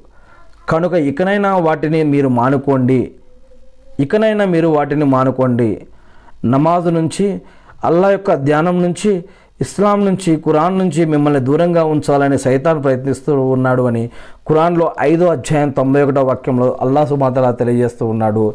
ఈరోజు టీవీలో కానీ లేదా మొబైల్లో కానీ గేములని వీడియోలని టైంపాస్లని అనేక రకాల హాస్య ప్రోగ్రాములని కామెడీ అని అనేక రకాల చిత్ర విచిత్రమైన అనేక రకాల ప్రోగ్రాంలు అలానే ఆటలు పాటలు నాట్యాలు అవి ఇవి అని బయట ప్రోగ్రాంలు వాటి ద్వారా సారాయి వాటి ద్వారా జూదం వాటి ద్వారా సిగరెట్లు వాటి ద్వారా మద్యం వాటి ద్వారా ఏవేవైతే ఒక ముస్లిం అమ్మకూడదో అవి అమ్మటం ఏవేవైతే ముస్లిం తాగకూడదో అవి అమ్మటం. తయారు చేయటం. ఎక్కడెక్కడో మనం ఎవరైనా రోజు టీవీల్లో న్యూస్లో ఎక్కడెక్కడో చూస్తూనే ఉన్నాం. దేనినైతే ఇస్లాం సిర్క్ అని చెప్పిందో దేనినైతే ఇస్లాం హరాం అని చెప్పిందో దేనినైతే ఇస్లాం పాపం అని చెప్పిందో దేనినైతే ఇస్లాం హరాం చేసిందో దేని ద్వారా అయితే వాళ్ళు స్వర్గానికి వెళ్ళకుండా నరకంలోకి వెళ్తారు సమాధిలో ఇబ్బందులు ఉంటాయి ఇహలోకంలో సమాజంలో పరలోకంలో కూడా నష్టపోతారని చెప్పడం జరిగిందో అదే వ్యాపారం అదే జీవితం అదే అలవాట్లు అదే పద్ధతులు వాటి ద్వారా సంపాదించిన సంపద మన భార్య పిల్లలు మనం తినటం సంపాదించుకోవటం కూడబెట్టుకోవటం. ఏంటి ఇది? ఒక్కసారి లా ఇలాహ ఇల్లల్లా మొహమ్మద్ రసూలల్లా అని చెప్పి ఖురాన్ చదువుతూ నమాజులు చదువుతూ కూడా ఏంటిది అల్లా ఖురాన్లో ఐదో అధ్యాయం తొంభై ఒకటో వాక్యంలో తెలియజేస్తూ ఉన్నారు. సారాయి జూదాల ద్వారా మీ మధ్య విరోధాన్ని ద్వేషాన్ని గొడవలని సృష్టించాలి అని మీ మధ్య మీ మధ్య. మరియు అల్లా యొక్క స్మరణ నుంచి నమాజుల నుంచి ఖురాన్ నుంచి ఇస్లాం నుంచి అల్లా యొక్క ఆజ్ఞల నుంచి ఇస్లాం పద్ధతుల నుంచి మరియు నమాజు నుంచి మిమ్మల్ని దూరంగా ఉంచాలి అని సైతాను కోరుకుంటున్నాడు. కనుక ఇకనైనా వాటిని మీరు మానుకోండి అని అల్లా సుమాతల ఖురాన్లో ఐదో అధ్యాయం తొంభై ఒకటో వాక్యంలో తెలియజేస్తూ ఉన్నారు. ఇక ఐదో అధ్యాయం నూట ఆరో వాక్యం చూసినట్లయితే ఓ విశ్వాసులారా మీలో ఎవరికైనా మరణ సమయం దగ్గర పడి అతడు ఏదైనా విల్లు రాయాలి అనుకుంటే కనుక మీలో నీ ఇద్దరు వ్యక్తులు సాక్షులుగా ఉండటం భావ్యం. ఆ ఇద్దరు వ్యక్తులు ధర్మచింతన గల వారై అల్లా పట్ల భయం భక్తి గౌరవ మర్యాద కలిగిన వారే ఉండాలి? ఆ సాక్ష్యం ఇచ్చేవారు. లేదా మీరు ప్రయాణ ప్రయాణంలో ఉండి ఉంటే గనక మీకు ఆ సమయంలో మరణం విపత్తు అంటే ఏదైనా విల్లు రాయాలి అనుకుంటే ఏదైనా వీలునామా రాయాలి అనుకుంటే కనుక అటు అటువంటప్పుడు కనుక మీకు అటువంటి అవసరం వస్తే మీకు తెలియని ఇద్దరు అన్యులు కూడా మీకు సాక్ష్యాలు తీసుకోవచ్చు. ఒకవేళ మీకు అనుమానం కలిగితే నమాజు చేయండి. ఆ నమాజు తర్వాత ఆ ఇద్దరిని ఆపుకోండి. మరి వారిద్దరూ దేవునిపై ప్రమాణం చేసి ఉంచాలి. మేము స్వయప్ర స్వప్రయోజనం కోసం ప్రమాణాలను అమ్ముకునే వాళ్ళం కాము. మేము సాక్ష్యమిచ్చే వ్యక్తి మా బంధువు అయినా సరే మేము నిష్పక్షపాతంగానే వ్యవహరిస్తాము. అల్లా యొక్క సాక్ష్యాన్ని మేము దాచిపెట్టము. ఒకవేళ మేము అలా చేస్తే ఘోరమైన పాపానికి పాల్పడిన వారం అవుతాము అని ఈ విధంగా చేయమని చెప్తూ ఉన్నారు. ఇక్కడ కూడా నమాజు కానీ నమాజు గురించి విలువ కానీ నమాజు ప్రాముఖ్యత గురించి కానీ అల్లా సుబానతలా తెలియజేస్తూ ఉన్నారు. ఒక సాక్షి మరి ఆ యొక్క నమాజు ఆ యొక్క వీలునామా ఇలాంటి ఎన్నో విషయాలు ఈ యొక్క కురా ఈ యొక్క వాక్యంలో చెప్పబడ్డాయి. ఇక ఆరో అధ్యాయం డెబ్బై రెండో వాక్యంలో ఇంకా ఇలా ఆదేశించబడింది నమాజును నెలకొల్పండి ఆయనకు భయపడండి ఆఖరికి మీరంతా ఆయన వద్దకే సమీకరించబడతారు. ఖురాన్లో మరియు హదీసుల్లో కూడా అనేక చోట చెప్పబడింది. కాలిపోయిన కలిసిపోయిన పక్షులు తినేసిన జంతువులు తినేసిన మట్టిలో కలిసిన నీటిలో కలిసిన బూడిదైపోయినా ఏదైపోయినా ఎలా అయిపోయినా సరే మళ్ళీ అల్లా సుబాతల ఒక దగ్గరికి చేరుస్తాడు. మొదటిగా ఏ రూపం మనం ఒక చిన్న వాటర్ డ్రాప్ ద్వారా ఈరోజు ఈ ఆకారాన్ని ఈ ఆకారానికి తీసుకొచ్చిన అల్లా మళ్ళీ ఏమీ లేని మనకి ఇంత ఆకారాన్ని ఇచ్చిన అల్లా మళ్ళీ మనం ఏ విధంగా ఎక్కడ ఎటు వెళ్ళిపోయినా ఏం జరిగిపోయినా సరే మళ్ళా మనల్ని సమీకరిస్తాను అని కురాన్లోను మరియు కొన్ని ఉదాహరణలు హదీసుల్లో కూడా చెప్పడం జరిగింది. అందుకే నమాజు నెలకొల్పండి ఆయనకు భయపడండి. చివరికి మీరంతా ఆయన వద్దకే మళ్ళీ సమీకరించబడతారు అని ఇక్కడ ఖురాన్లో ఆరో అధ్యాయం డెబ్బై రెండో వాక్యంలో చెప్పడం జరుగుతుంది. ఇక ఆరో అధ్యాయం తొంభై రెండో వాక్యం.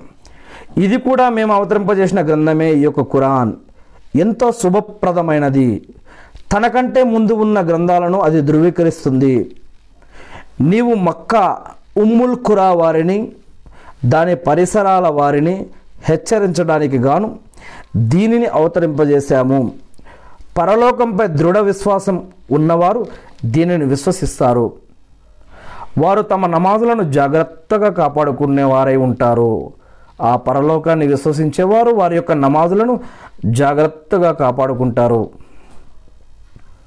ఇక ఆరో అధ్యాయం నూట రెండో వాక్యం. ఇంకా ఈ విధంగా నీవు ప్రకటించు ఓ ప్రవక్త. నిస్సందేహంగా ఎటువంటి అనుమానం లేకుండా నా నమాజ్ నా నమాజు నా సకల ఆరాధనలు నా జీవనం నా జీవితం నా మరణం ఇవన్నీ సర్వలోక ప్రభువైన ఆ సృష్టికర్త అయిన అల్లా కోసం మాత్రమే. ఇక ఏడో సురాలో నూట డెబ్బై వాక్యం. ఎవరు గ్రంథానికి కట్టుబడి ఉంటూ ఖురానికి కట్టుబడి ఉంటూ నమాజులను నెలకొల్పుతూ ఉన్నారో అట్టి సంస్కరణ సంస్కర్తల పుణ్య ఫలాన్ని మేము వృధా చెయ్యము వృధా చెయ్యము అని అల్లా చెప్తూ ఉన్నారు. ఇది అల్లా యొక్క సాక్ష్యం.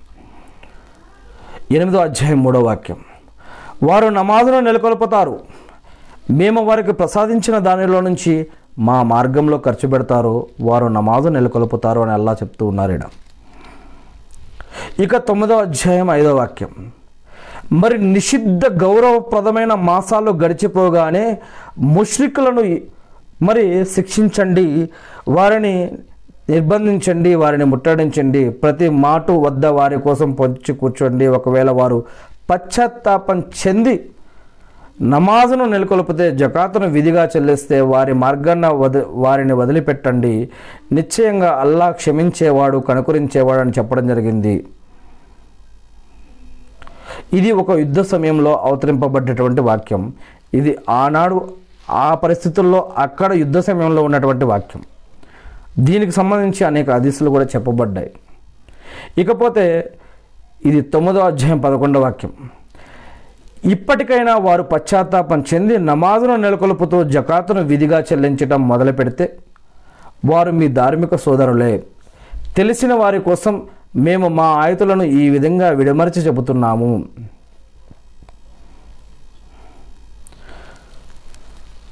తొమ్మిదో అధ్యాయం పద్దెనిమిదో వాక్యం. అల్లాను అంతిమ దినాన్ని విశ్వసిస్తూ నమాజులను నెలకొల్పుతూ జకాత్ విధిగా చెల్లిస్తూ అల్లాకు తప్ప వేరొకరెవ్వరికి భయపడిన వారు మాత్రమే అల్లా మస్జిదుల నిర్వహణకు తగినవారు. సన్మార్గ భాగ్యం పొందిన వారు వీరేనని ఆశించవచ్చు. అల్లా యొక్క మస్జిదులకు ఎవరు ఆర్గనైజ్ చేయాలి ఎవరు కమిటీల్లో ఉండాలి ఎవరు వాటిని చూసుకోవాలి వాటిని ఎవరు నడపగలుగుతారు అనేది తొమ్మిదో అధ్యాయం పద్దెనిమిదో వాక్యం ద్వారా మనకు అర్థమవుతూ ఉంది. ఇక్కడ ఇదే వాక్యంలో నమాజుల గురించి కూడా చెప్తూ ఉన్నారు. ఇక యాభై నాలుగో వాక్యం తొమ్మిదో అధ్యాయం. వారు పెట్టే ఖర్చు స్వీకరించబడకపోవడానికి కారణం ఇది తప్ప మరొకటి ఏమీ కాదు. వారు అల్లాను ఆయన ప్రవక్తను తిరస్కరించారు. ఒకవేళ వారు నమాజును నమాజుకు వచ్చిన బద్ధకంతో వస్తారు దైవ మార్గంలో ఖర్చు పెట్టిన ఇష్టం లేకుండానే ఖర్చు పెడతారు. తొమ్మిదో అధ్యాయం డెబ్బై ఒకటో వాక్యం. విశ్వాసులైన వారు పురుషులు విశ్వాసులైన స్త్రీలు వారంతా ఒకరికొకరు మిత్రులుగా సహాయకులుగా చేదోడు వాదుడుగా ఉంటారు. వారు మంచిని గురించి ఆదేశిస్తారు చెడుల నుంచి ఆపుతారు. నమాజును నెలకొల్పుతారు జకాత్ చెల్లిస్తారు. అల్లాహకు ఆయన ప్రవక్తకు విధేయులై ఉంటారు. అల్లాహ్ అతి త్వరలో తన కారుణ్యాన్ని కురిపించేది వీరిపైనే. ఎటువంటి సందేహం లేకుండా అల్లాహ్ సర్వాధిక్యుడు వివేచనాశీలి. అల్లాహ్ అక్బర్. పదకొండవ అధ్యాయం ఎనభై ఏడవ వాక్యం. వారిలా అన్నారు.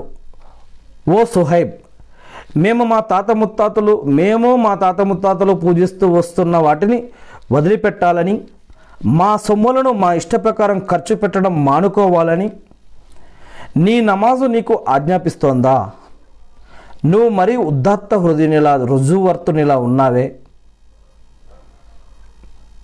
పదకొండు అధ్యాయం నూట పద్నాలుగు వాక్యం. దినము యొక్క రెండు అంచులలోనూ నమాజు స్థాపించు. రాత్రి గడియలలో కూడా నిజంగా పుణ్యకార్యాలు పాపకార్యాలను దూరం చేస్తాయి. దినం యొక్క రెండు అంచుల్లోనూ మరి రాత్రి గడియల్లో కూడా నమాజ్ చేయి. అదే కాకుండా పుణ్యకార్యాలు చేయటం వల్ల పాపకార్యాలను దూరం చేస్తాయి. హితబోధను గ్రహించగలిగే వారికి ఇది ఒక హితోపదేశం అని అల్లా చెప్తూ ఉన్నారు.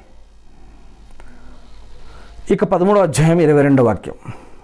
పద్నాలుగో అధ్యాయం ముప్పై ఒకటి పద్నాలుగో అధ్యాయం ముప్పై ఏడు నలభై వాక్యాలు కూడా చూసినట్లయితే వారు తమ ప్రభువు ప్రసన్నతను చూరగొనే ఉద్దేశంతో సహనం పాటిస్తారు.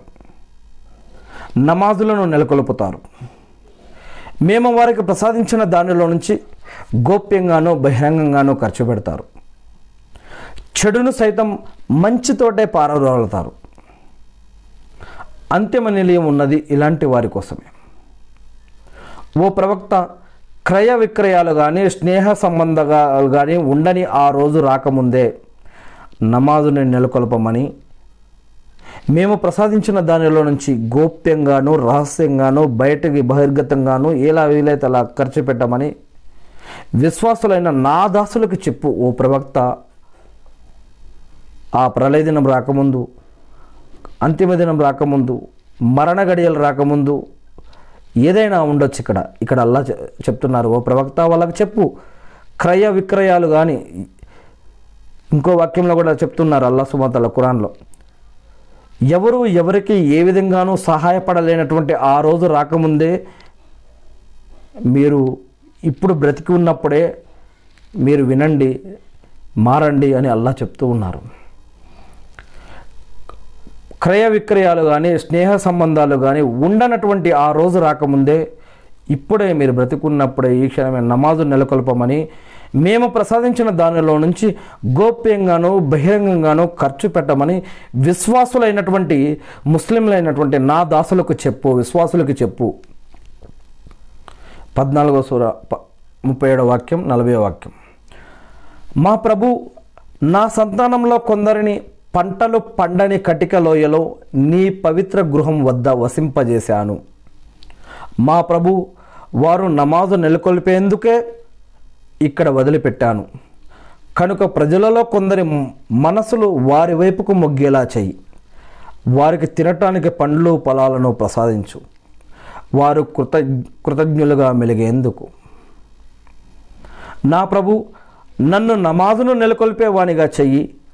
నా సంతతి నుండి కూడా నా సంతతి నుండి కూడా నమాజు వ్యవస్థను నెలకొల్పే వారిని నిలబెట్టు. వల్ల నా ప్రార్థనని ఆమోదించు వల్ల. ఆమీన్. పదిహేడు అధ్యాయం డెబ్బై ఎనిమిది డెబ్బై తొమ్మిది నూట పది వాక్యాలు. నమాజును నెలకొల్పు. సూర్యుడు నెత్తి నుండి వాలినప్పటి నుంచి రాత్రి చీకటి అణముకునే వరకు తెల్లవారుజామున ఖురాన్ పారాయణం చెయ్యి. నిజంగా తెల్లవారున ఖురాన్ చదవటం ఆ చేసే తెల్లవారుజామున చదివే ఖురాన్కి సాక్ష్యం ఇవ్వబడుతుంది. రాత్రిపూట కొంత భాగం తహజుద్ నమాజులో ఖురాన్ పఠనం చెయ్యి ఇది నీ కోసం అదనం. త్వరలోనే నీ ప్రభువు నిన్ను మఖామే మొహమ్మద్కు ప్రశా ప్రశంసాత్మకమైన స్థానానికి చేరుస్తాడు. అల్లాహ్ అక్బర్. మనం ప్రతి దరుదులో చదివేది ఇదే మకామే మొహమ్మద్ అనేది. మరి పదిహేడో అధ్యాయంలో డెబ్బై తొమ్మిదో వాక్యంలో మనం ఈ యొక్క విషయం చూస్తూ ఉన్నాం. మరియు డెబ్బై ఎనిమిది వాక్యం పదిహేడవ సురాలో చెప్పడం ఉంది పొద్దు పొద్దుగాల చదివే ఖురాన్కి ఎలా సాక్ష్యం ఇవ్వబడుతుందో ఇక్కడ చెప్పడం జరుగుతుంది. ఇక నూట పదో వాక్యం పదిహేడవ సుర. వారికి చెప్పు అల్లాను అల్లా అని పిలిచిన అల్లాను రెహమాన్ అని పిలిచిన ఏ పేరుతో పిలిచినా మంచి పేర్లన్నీ కూడా అల్లావే. నువ్వు నీ నమాజుని మరీ బిగ్గరగాను మరీ మెల్లగాను పఠించొద్దు. వీటికి నడుమ మధ్య మార్గాన్ని అవలంబించు. ఇక పంతొమ్మిదో సూర ముప్పై నుంచి ముప్పై ముప్పై ఒకటి ముప్పై రెండు యాభై ఐదు యాభై తొమ్మిది అరవై వాక్యాలు పంతొమ్మిదో సూరాలో చూసినట్లయితే ఆ పసివాడు ఇలా పలికాడు నేను అల్లా దాసుడను. ఆయన నాకు గ్రంథం వసిగాడు నన్ను తన ప్రవక్తగా నియమించాడు. నేనెక్కడున్నా సరే ఆయన నన్ను శుభవంతునిగా చేశాడు. నేను జీవించి ఉన్నంతకాలం నమాజ్ జకాతుకు కట్టుబడి ఉండమని ఆయన నాకు ఆదేశించాడు. ఇంకా ఆయన నన్ను నా తల్లికి సేవ చేసేవానిగా చేశాడు. నన్ను దౌర్జన్యపురునిగా దౌర్భాగ్యునిగా నన్ను ఆయన చేయలేదు. అతను తన కుటుంబీకులకు నమాజ్ గురించి జకాత్ గురించి ఆదేశ ఆదేశిస్తూ ఉండేవాడు. అతను తన ప్రభువు సన్నిధిలో ప్రియతముడు. నమాజ్ గురించి జకాత్ గురించి ఆదేశిస్తూ ఉండేవాడు. కుటుంబీకులకు. ఆ తర్వాత కొందరు అనర్హులు వచ్చి నమాజులను వృధా చేశారు. మనోవాంఛలను మనసుకు నచ్చిన విధంగా మనోవాంఛలను అనుసరించడం మొదలుపెట్టారు. తమకు కలిగిన నష్టం గురించి వారు మున్ముందు చూసుకుంటారు. కానీ పశ్చాత్తాపం చెంది విశ్వసించి సత్కార్యాలు చేసిన వారు మాత్రం నష్టపోరు. వారు స్వర్గంలో విశ్వసి ప్రవేశిస్తారు. వారు స్వర్గంలో ప్రవేశిస్తారు. వారికి రవ్వంత అన్యాయం కూడా జరగదు అని అల్లా సాక్ష్యమిస్తూ ఉన్నారు. ఇక ఇరవయవ అధ్యాయం పద్నాలుగు నూట ముప్పై రెండు వాక్యాలు చూసినట్లయితే నిజంగా నేనే అల్లాను నేను తప్ప మరో ఆరాధ్యుడు లేడు. కాబట్టి నువ్వు నన్నే ఆరాధించు. నన్ను జ్ఞాపకం చేయడానికి నమాజుని నెలకొల్పు. ఇది అల్లా యొక్క వాక్యం. అల్లా ఏమంటున్నారు ఈ యొక్క పద్నాలుగు వాక్యం ఇరవై సూర. నిజంగా నేనే అల్లాను నేను తప్ప మరో ఆరాధ్యుడు లేడు. కాబట్టి నువ్వు నన్నే ఆరాధించు. నన్ను జ్ఞాపకం చేసుకోవాలి అంటే నీవు నమాజు చేయి. నమాజు అల్లా. ఎలా కరెక్షన్ ఉందో ఎంత విలువో అల్లాను జ్ఞాపకం చేసుకోవాలంటే నమాజ్ ఎందుకు చేయాలో ఇరవై అధ్యాయం పద్నాలుగో వాక్యంలో అల్లా తెలియజేస్తున్నారు. ఇక ఇరవై అధ్యాయం నూట ముప్పై రెండో వాక్యం. నీ కుటుంబీకులకు నమాజ్ గురించి నువ్వు తాకేదు చెయ్యి నువ్వు కూడా దానిపైన నువ్వు స్థిరంగా ఉండు. మేము నీ నుంచి ఉపాధిని అడగటం లేదు. పైగా మేము నీకు ఉపాధిని ఇంకా తిరిగిస్తున్నాం. చివరికి మంచి జరిగేది భయభక్తులు కలిగిన వారికే. నీ కుటుంబీకులకు నువ్వు నమాజు గురించి చెప్పు. నమాజు చేయమని చెప్పు లేదా లా- నమాజ్ ఎంకరేజ్ చేయమని చెప్పు. ఈరోజు మనం వద్దు ఇవన్నీ అందరికీ అన్ని విషయాలు తెలిసినవి ఇక. ఇక ఇరవై ఒకటో అధ్యాయంలో డెబ్బై మూడో వాక్యం. ఇంకా మా ఆదేశానుసారం ప్రజలకు మార్గదర్శకత్వం వహించడానికి మేము వారిని ఇమాములుగా నాయకులుగా తీర్చిదిద్దాము. పుణ్యకార్యాలు చేస్తూ ఉండాలి అని నమాజులను నెలకొల్పుతూ ఉండాలి అని జకాత్ దానాన్ని చెల్లిస్తూ ఉండాలి అని మేము వారికి సూచించాం వారి వైపుకు వహీ కూడా పంపాం వారంతా మమ్మల్నే ఆరాధించేవారు. ఇక ఇరవై రెండో సూర ఇరవై ఐదో వాక్యం. నిజంగా ఎవరైతే విశ్వాసానికి ఉడ అవిశ్వాసానికి ఒడిగట్టారో అల్లాహ్ మార్గం నుంచి మస్జిదే హారాం నుండి జనులను అడ్డుకున్నారో ఇంకా అక్కడ అన్యాయంగా అడ్డదారులు తొక్కాలని ప్రయత్నిస్తున్నారో వారికి మేము బాధాకరమైన శిక్ష రుచి చూపిస్తాం. నిజానికి మేము దానిని సర్వ మానవుల కోసం సమానంగా చేసి ఉన్నాం. స్థానికులకు బయట నుంచి వచ్చే వారికి కూడా ఆ హక్కు సమానంగా వర్తిస్తుంది అని ఇరవై రెండో సురాలో ఇరవై ఐదో వాక్యంలో అల్లా చెప్తూ ఉన్నారు. మస్జిదే హారాం గురించి కాబా గురించి కిబ్లా గురించి హజ్జుమ్రాలు చేసే ప్రదేశం గురించి అక్కడ ఉన్నటువంటి విలువ గురించి అక్కడ చేసే నమాజ్ గురించి ఆ ప్రాంతం యొక్క గొప్పదనం గురించి దానికి ఎందుకు అల్లా ప్రశస్తి అక్కడ ఇచ్చిన ప్రత్యేకత గురించి అల్లా ఇరవై రెండో అధ్యాయం ఇరవై ఐదో వాక్యంలో తెలియజేస్తూ ఉన్నారు. అల్లాహ్ అక్బర్. ఇక ఇరవై రెండో అధ్యాయం నలభై ఒకటో వాక్యం. ఓ ఈ విశ్వాసులు ఎలాంటి వారు అంటే మేము గనక వారికి భూమిపై అధికారాన్ని గనక ప్రసాదిస్తే వారు ఖచ్చితంగా నమాజుని నెలకొల్పుతారు. జకాత్ అనే విద్యుక్త దాన ధర్మాన్ని దాన ధర్మాన్ని జకాత్ అంటే దాన ధర్మం అనే విద్యుక్త దాన ధర్మాన్ని చెల్లిస్తారు. మంచి పనులు చేయమని ఆజ్ఞాపిస్తారు చెడు పనుల నుంచి ఆపుతారు. సమస్త వ్యవహారాల ఫలితం అల్లా ఆధీనంలోనే ఉంది. అల్లాహు అక్బర్. ఇక ఇరవై రెండవ అధ్యాయం డెబ్బై ఎనిమిది వాక్యం. అల్లా ప్రసన్నత కోసం పాటుపడవలసిన విధంగా పాటుపడండి. ఆయన మిమ్మల్ని ఎన్నుకున్నాడు. ధర్మం విషయంలో ఆయన మీపై ఎలాంటి ఇబ్బందిని ఉంచలేదు. మీ పితామహుడైనటువంటి ఇబ్రాహీం అలైస్లాం ధర్మానికి కట్టుబడి ఉండండి. ఈ కురాన్కు పూర్వం కూడా ఆయన మిమ్మల్ని అల్లా మిమ్మల్ని ముస్లింలుగానే నామకరణం చేశాడు. మరి ఇందులో కూడా మీ పేరు అదే. దైవ ప్రవక్త మీపై సాక్షిగా మీరు మానవాళిపై సాక్షులుగా ఉండడం కోసం ఈ విధంగా చేయబడింది. కనుక మీరు నమాజులను నెలకొల్పండి. జకాతును చెల్లించండి అల్లాను స్థిరంగా ఆశ్రయించండి ఆయనే మీ సంరక్షకుడు ఆయన ఎంత చక్కని సంరక్షకుడు మరి ఎంత చక్కని సహాయకుడు. ఇరవై మూడో సుర ఒకటి నుంచి ఐదు వరకు. నిజంగా విశ్వాసులు సాఫల్యం పొందారు. ఆ విశ్వాసులు ఎలాంటి వారంటే తమ నమాజులో వారు అనుకవ కలిగి ఉంటారు. వారు పనికి మాలిన వాటిని పట్టించుకోరు. వారు తమపై విధించబడిన జకాతు విధానాన్ని పాటిస్తారు. వారు తమ మర్మస్థానాలను మర్మాంగాలను మర్మస్థానాలను కాపాడుకుంటారు. అల్లాహ్ అక్బర్. విశ్వాసులు ఎలాంటి వారు అంటే నిజంగా విశ్వాసులు సాఫల్యం పొందారు. వాళ్ళు ఎలాంటి వారు అంటే వాళ్ళు నమాజులు కాపాడుకుంటారు నమాజులో అణకువగా ఉంటారు పనికి మాలిన విషయాలు పట్టించుకోరు జకాతుని పాటిస్తారు వారి యొక్క మర్మస్థానాలను మర్మాంగాలను కాపాడుకుంటారు. ఇరవై ఇరవై మూడో అధ్యాయంలోని ఒకటి నుంచి ఐదు వరకు.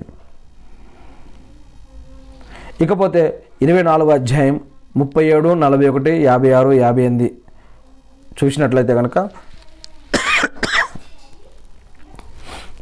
కొందరు పురుషులు వర్తకం కానీ క్రయ విక్రయాలు కానీ అల్లా నామస్మరణ నమాజు స్థాపన జకాతు చెల్లింపు విషయంలో వారిని పరధ్యానానికి లోను చేయలేవు. ఏ రోజున హృదయాలు తలకిందులై కనుగుడ్లు తేలిపోతాయో దానికి వారు భయపడుతూ ఉంటారు. భూమి ఆకాశాలలో ఉన్న సమస్త సృష్టితాలు రెక్కలు చాచు చాచి ఎగురుతూ ఉన్న పక్షులు అల్లా పవిత్రతను కొనియాడటాన్ని నువ్వు చూడటం లేదా? వాటిలో ప్రతీదీ కూడా తన నమాజు విధానాన్ని స్తోత్రాన్ని గురించి వాటికి అవి ఎరిగి ఉన్నవి. వారు జనులు చేసేదంతా కూడా ఆ జనులు చేసేదంతా కూడా అల్లాకు తెలుసు. ఒక్క జనులే కాదు ఈ సృష్టిలో ఉన్న అనేక కూడా వాటి వాటి పద్ధతుల్లో వాటికి ఆరాధనా పద్ధతులు దేవుడు నేర్పాడని తెలియజేశాడని అవి ఆరాధిస్తూ ఉంటాయి అని. అలానే మానవులకి కూడా ఒక పద్ధతి ఇవ్వటం జరిగింది అని. ఇక్కడ అల్లాహ్ సుమతల ఇరవై నాలుగు అధ్యాయం నలభై ఒకటో వాక్యంలో తెలియజేస్తూ ఉన్నారు అల్లాహు అక్బర్.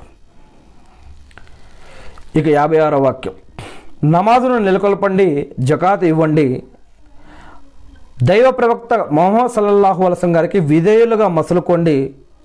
దాని ద్వారానే మీరు కరుణించబడతారు. నమాజ్ నెలకొల్పమని చెప్తూ ఉన్నారు ఇక్కడ మళ్ళీ. ఇక ఇరవై నాలుగో అధ్యాయం యాభై ఎనిమిదో వాక్యం. ఓ విశ్వాసులారా మీ ఆధీనంలో ఉన్న మీ బానిసలను కానీ ఇంకా ప్రజ్ఞా వయస్సుకు చేరని మీ పిల్లలు కానీ మూడు వేలల్లో మాత్రం మీ అనుమతి పొందిన మీదటే మీ వద్దకు రావాలి. లేకపోతే ఆ సమయాలలో మీ వద్దకు రాకూడదు వాళ్ళు. ఫజర్ నమాజ్ కంటే ముందు మధ్యాహ్నం జొహర వేళ మీరు మీ బట్టలు విడిచి ఉన్నప్పుడు మరియు ఇషా నమాజ్ తర్వాత ఈ మూడు సమయాల్లో మీ పర్మిషన్ లేకుండా మీ యొక్క గదుల్లోకి వాళ్ళు మీ దగ్గరికి రాకూడదు. ఈ మూడు వేళలు మీరు ఏకాంతంలో పరదాలో ఉండే వేళలు. ఈ మూడు వేళల్ని మినహాయిస్తే రాకపోకల సాగించటంలో మీపై కానీ వారిపైన కానీ ఎలాంటి దోషం లేదు. ఎందుకంటే మీరు తరచూ ఒకరికొకరు దగ్గరగా వస్తూ పోతూ ఉండవలసినటువంటి వారు. ఈ విధంగా అల్లా తన ఆజ్ఞలను మీకు స్పష్టంగా విడమరిచి మరీ చెప్తూ ఉన్నాడు. అల్లా సంపూర్ణ జ్ఞాని పరిపూర్ణ వివేకవంతుడు. ఇక్కడ ఫజర్ నమాజ్ జోహర్ నమాజ్ ఇషా నమాజ్ ఇలా వీటి గురించి అల్లా చెప్తూ ఉన్నారు. అలానే అనేక పద్ధతులు రూల్స్ అండ్ రెగ్యులేషన్స్ జీవన పద్ధతులు ఆరాధన పద్ధతులు కట్టుబాట్లు ఇలా అనేక విషయాలు ఈ యొక్క వాక్యంలో ఇరవై నాలుగో అధ్యాయంలోని యాభై ఎనిమిదో వాక్యంలో అల్లా తెలియజేస్తూ ఉన్నారు. ఇక ఇరవై ఏడో అధ్యాయం మూడో వాక్యంలో వారు విశ్వాసులు నమాజు నెలకొల్పుతారు జకాతు ఇస్తారు పరలోకాన్ని నమ్ముతారు. ఇక ఇరవై తొమ్మిదో అధ్యాయం నలభై ఐదో వాక్యం ఓ ప్రవక్త నీ వైపుకు పంపబడిన వహీ చేయబడిన గ్రంథాన్ని కురాన్ని పారాయణం చేస్తూ ఉండు చదువుతూ ఉండు చెప్తూ ఉండు చదువుతూ ఉండు. నమాజు నెలకొల్పు నిజంగా నమాజ్ సిగ్గుమాలినతనం నుంచి చెడు విషయాల నుంచి ఆపుతుంది నమాజ్. నిజంగా అల్లా స్మరణ చాలా గొప్ప విషయం అన్న సంగతి మరవద్దు. మీరు చేసేదంతా అల్లాహకు తెలుసు. ఇరవై తొమ్మిదో సూరాల్లో నలభై ఐదో వాక్యం. నమాజ్ సిగ్గుమాలినతనం నుంచి చెడు విషయాల నుంచి ఆపుతుందని అల్లా చెప్తూ ఉన్నారు. ఖురాన్ని చదవమని ఖురాన్ని వినమని కురాన్ని నేర్పమని నేర్చుకోమని దీని గురించి కూడా అల్లా ఆదేశిస్తూ ఉన్నారు. అల్లా స్మరణ. నడుస్తూ కూర్చొని లేచున్నప్పుడు పడుకున్నప్పుడు ఆలోచిస్తూ ఉన్నప్పుడు పని చేస్తూ ఉన్నప్పుడు కూడా ఈ యొక్క అల్లా స్మరణ అల్హమ్దుల్లా సుబాన్ అల్లా అల్లా అక్బర్ అస్తఫుల్లా అల్లా యొక్క స్మరణ చేసుకుంటూ ఉండాలి అని కూడా ఈ యొక్క వాక్యాల ద్వారా మనకు అర్థమవుతుంది. ఇక ముప్పై అధ్యాయంలోని ముప్పై ఒకటో వాక్యం. ప్రజలారా అల్లా వైపునకే మరలి ఆయనకు భయపడుతూ ఉండండి నమాజును నెలకొల్పండి ముస్లికులలో మీరు చేరొద్దు అని అల్లా చెప్తున్నారు. ముప్పై ఒకటిలో ముప్పై ముప్పై ఒకటిలో నాలుగో వాక్యం. వారు ఆ సద్వర్తనులు నమాజులను నెలకొల్పుతారు జకాత్ ఇస్తూ ఉంటారు పరలోకంపై పూర్తి విశ్వాసం కలిగి ఉంటారు. ముప్పై ఒకటి అధ్యాయంలోని పదిహేడో వాక్యం. ఓ ప్రియమైన కుమారా అంటే లుక్మాన్ అల్ ఇస్లాం అనేటటువంటి వ్యక్తి ఆయన యొక్క కుమారుడికి ఏ విధంగా తాకీదు చేయడం కానీ నేర్పడం కానీ నేర్ చెప్పాడో ఆ యొక్క విషయాన్ని ఇక్కడ అల్లా సుమాత తెలియజేస్తూ ఉన్నారు. ఆయన ఆయనకు లుక్మాన్ అలీ ఇస్లాం ఆయన కుమారుడికి ఏ విధంగా చెప్పాడు అంటే ఓ ప్రియమైన కుమారా నువ్వు నమాజు నెలకొల్పుతూ ఉండు సత్కార్యాల గురించి ఆజ్ఞాపిస్తూ ఉండు చెడు పనుల నుంచి నువ్వు ఆపుతూ ఉండు ఏ ఆపద వచ్చి పడినా సహనం ఓపిక వహించు నిజంగా ఇవి ఎంతో గట్టిగా ఆజ్ఞాపించబడినటువంటి పనులు అని అల్లా సుబాతలా తెలియజేసినటువంటి విషయాన్ని లుక్మాన్ అల్ ఇస్లాం అనేటటువంటి అతను అతని యొక్క కుమారుడికి చెప్పిన విషయాన్ని ఇక్కడ కురాన్లో కూడా అల్లా సుబాతలా ఒక భక్తుడు తన యొక్క కుమారుడికి తెలియజేసేటటువంటి విషయాన్ని ఇక్కడ అల్లా ఇష్టపడి ఈ యొక్క వాక్యాన్ని కురాన్లో పెట్టడం జరిగింది. ఇక్కడ ఏం చెప్పడం జరిగింది? నమాజు నెలకొలు నెలకొల్పుతూ ఉండు నమాజు వ్యవస్థని నెలకొల్పుతూ ఉండు అని తన యొక్క తండ్రి తన యొక్క కుమారుడికి తెలియజేస్తూ ఉన్నాడు. సత్కార్యాలు మంచి కార్యాలు సదకార్యాలు జకాతులు లేకపోతే ఇంకేదైనా దాన ధర్మాలు లేదా చెడుల నుంచి ఆపటం మంచిని ప్రోత్సహించడం ఎవరికైనా సహాయం చేయటం ఇలాంటివి చేస్తూ ఉండు అని చెప్తూ ఉన్నారు. ఏ ఆపద వచ్చినా కష్టం నష్టం బాధ ఇబ్బందులు ఏది వచ్చినా కూడా ఓపిక పట్టు అని చెప్తూ ఉన్నారు.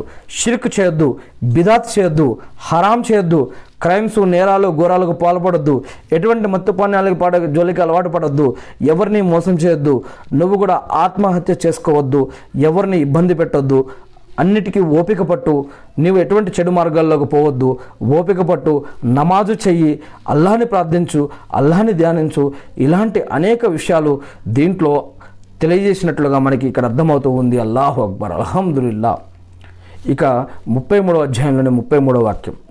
మీరు మీ ఇండ్లలోనే ఆగి ఉండండి. పూర్వపు అజ్ఞాన కాలంలో మాదిరిగా మీ యొక్క సింగారాన్ని చూపిస్తూ తిరగకండి. నమాజు చేస్తూ ఉండండి. జకాత్ ఇస్తూ ఉండండి. అల్లాకు ఆయన ప్రవక్తకు విధేయత చూపుతూ ఉండండి. ఓ ప్రవక్త ఇంటి వారులారా మీ నుండి అన్ని రకాల మాలిన్యాన్ని దూరం చేయాలి అన్నది మిమ్మల్ని పూర్తిగా పరిశుద్ధపరచాలి అన్నది అల్లా యొక్క అభిలాష. అల్లాహ్ అక్బర్. దీంట్లో ఆలోచించే వారికి ఎంతో హితబోధ ఉంది. ఖురాన్లో ముప్పై మూడవ అధ్యాయంలో ముప్పై మూడవ వాక్యం. ఇక ముప్పై మూడవ అధ్యాయంలోని యాభై ఆరో వాక్యం. నిజంగా అల్లా మరియు ఆయన దూతలు కూడా దైవ ప్రవక్తపై కారుణ్యాన్ని పంపిస్తూ ఉన్నారు అంటే దీనినే దరూద్ అని అంటాం మనం. ఓ విశ్వాసులారా మీరు కూడా అతనిపై ప్రవక్త మొహమ్మద్ అస్లం గారిపై దరూదు పంపండి. అత్యధికంగా అతనికి సలాములు పంపుతూ ఉండండి. అల్లాహ్ అక్బర్. ఖురాన్లో ముప్పై మూడో అధ్యాయంలో యాభై ఆరో వాక్యం ఇది. సలాములు అంటే ఏంటి? దరూద్ అంటే ఏమిటి? ఆ సలాంలో కానీ ఆ దరూదులో కానీ షిర్క్ అనేది ఉండకూడదు. బిదాత్ అనేది ఉండకూడదు. హరాం అనేది ఉండకూడదు. మరి సలాం అంటే ఏమిటి? దరూద్ అంటే ఏమిటి? దీని గురించి కూడా ఖురాన్లో జవాబు ఉంది హదీస్లో కూడా జవాబు ఉంది. దీని గురించి కూడా మనం ఇంతకుముందు చెప్పుకోవడం జరిగింది. ఇక ఈరోజు మనం నమాజ్ గురించి తెలుసుకుంటూ ఉన్నాం. ముప్పై ఐదో అధ్యాయంలోని పద్దెనిమిదో వాక్యం. బరువును మోసేవాడెవడు? మరొకని బరువు మోయడు. బరువు మోసేవాడు ఒకవేళ తన బరువును మోపే నిమిత్తం వేరొకని పిలిచినా అతడు సమీప బంధువు అయినా సరే కొద్దిగా కూడా ఎత్తుకోడు ఆ బరువుని. ఓ ప్రవక్త చూడకపోయినా తమ ప్రభువుకు భయపడేవారు కొంతమంది ఉన్నారు. అంటే అల్లాని మనం ఇప్పటివరకు చూడలేదు. కానీ అల్లా ఉన్నాడు అని నమ్ముతున్నాం.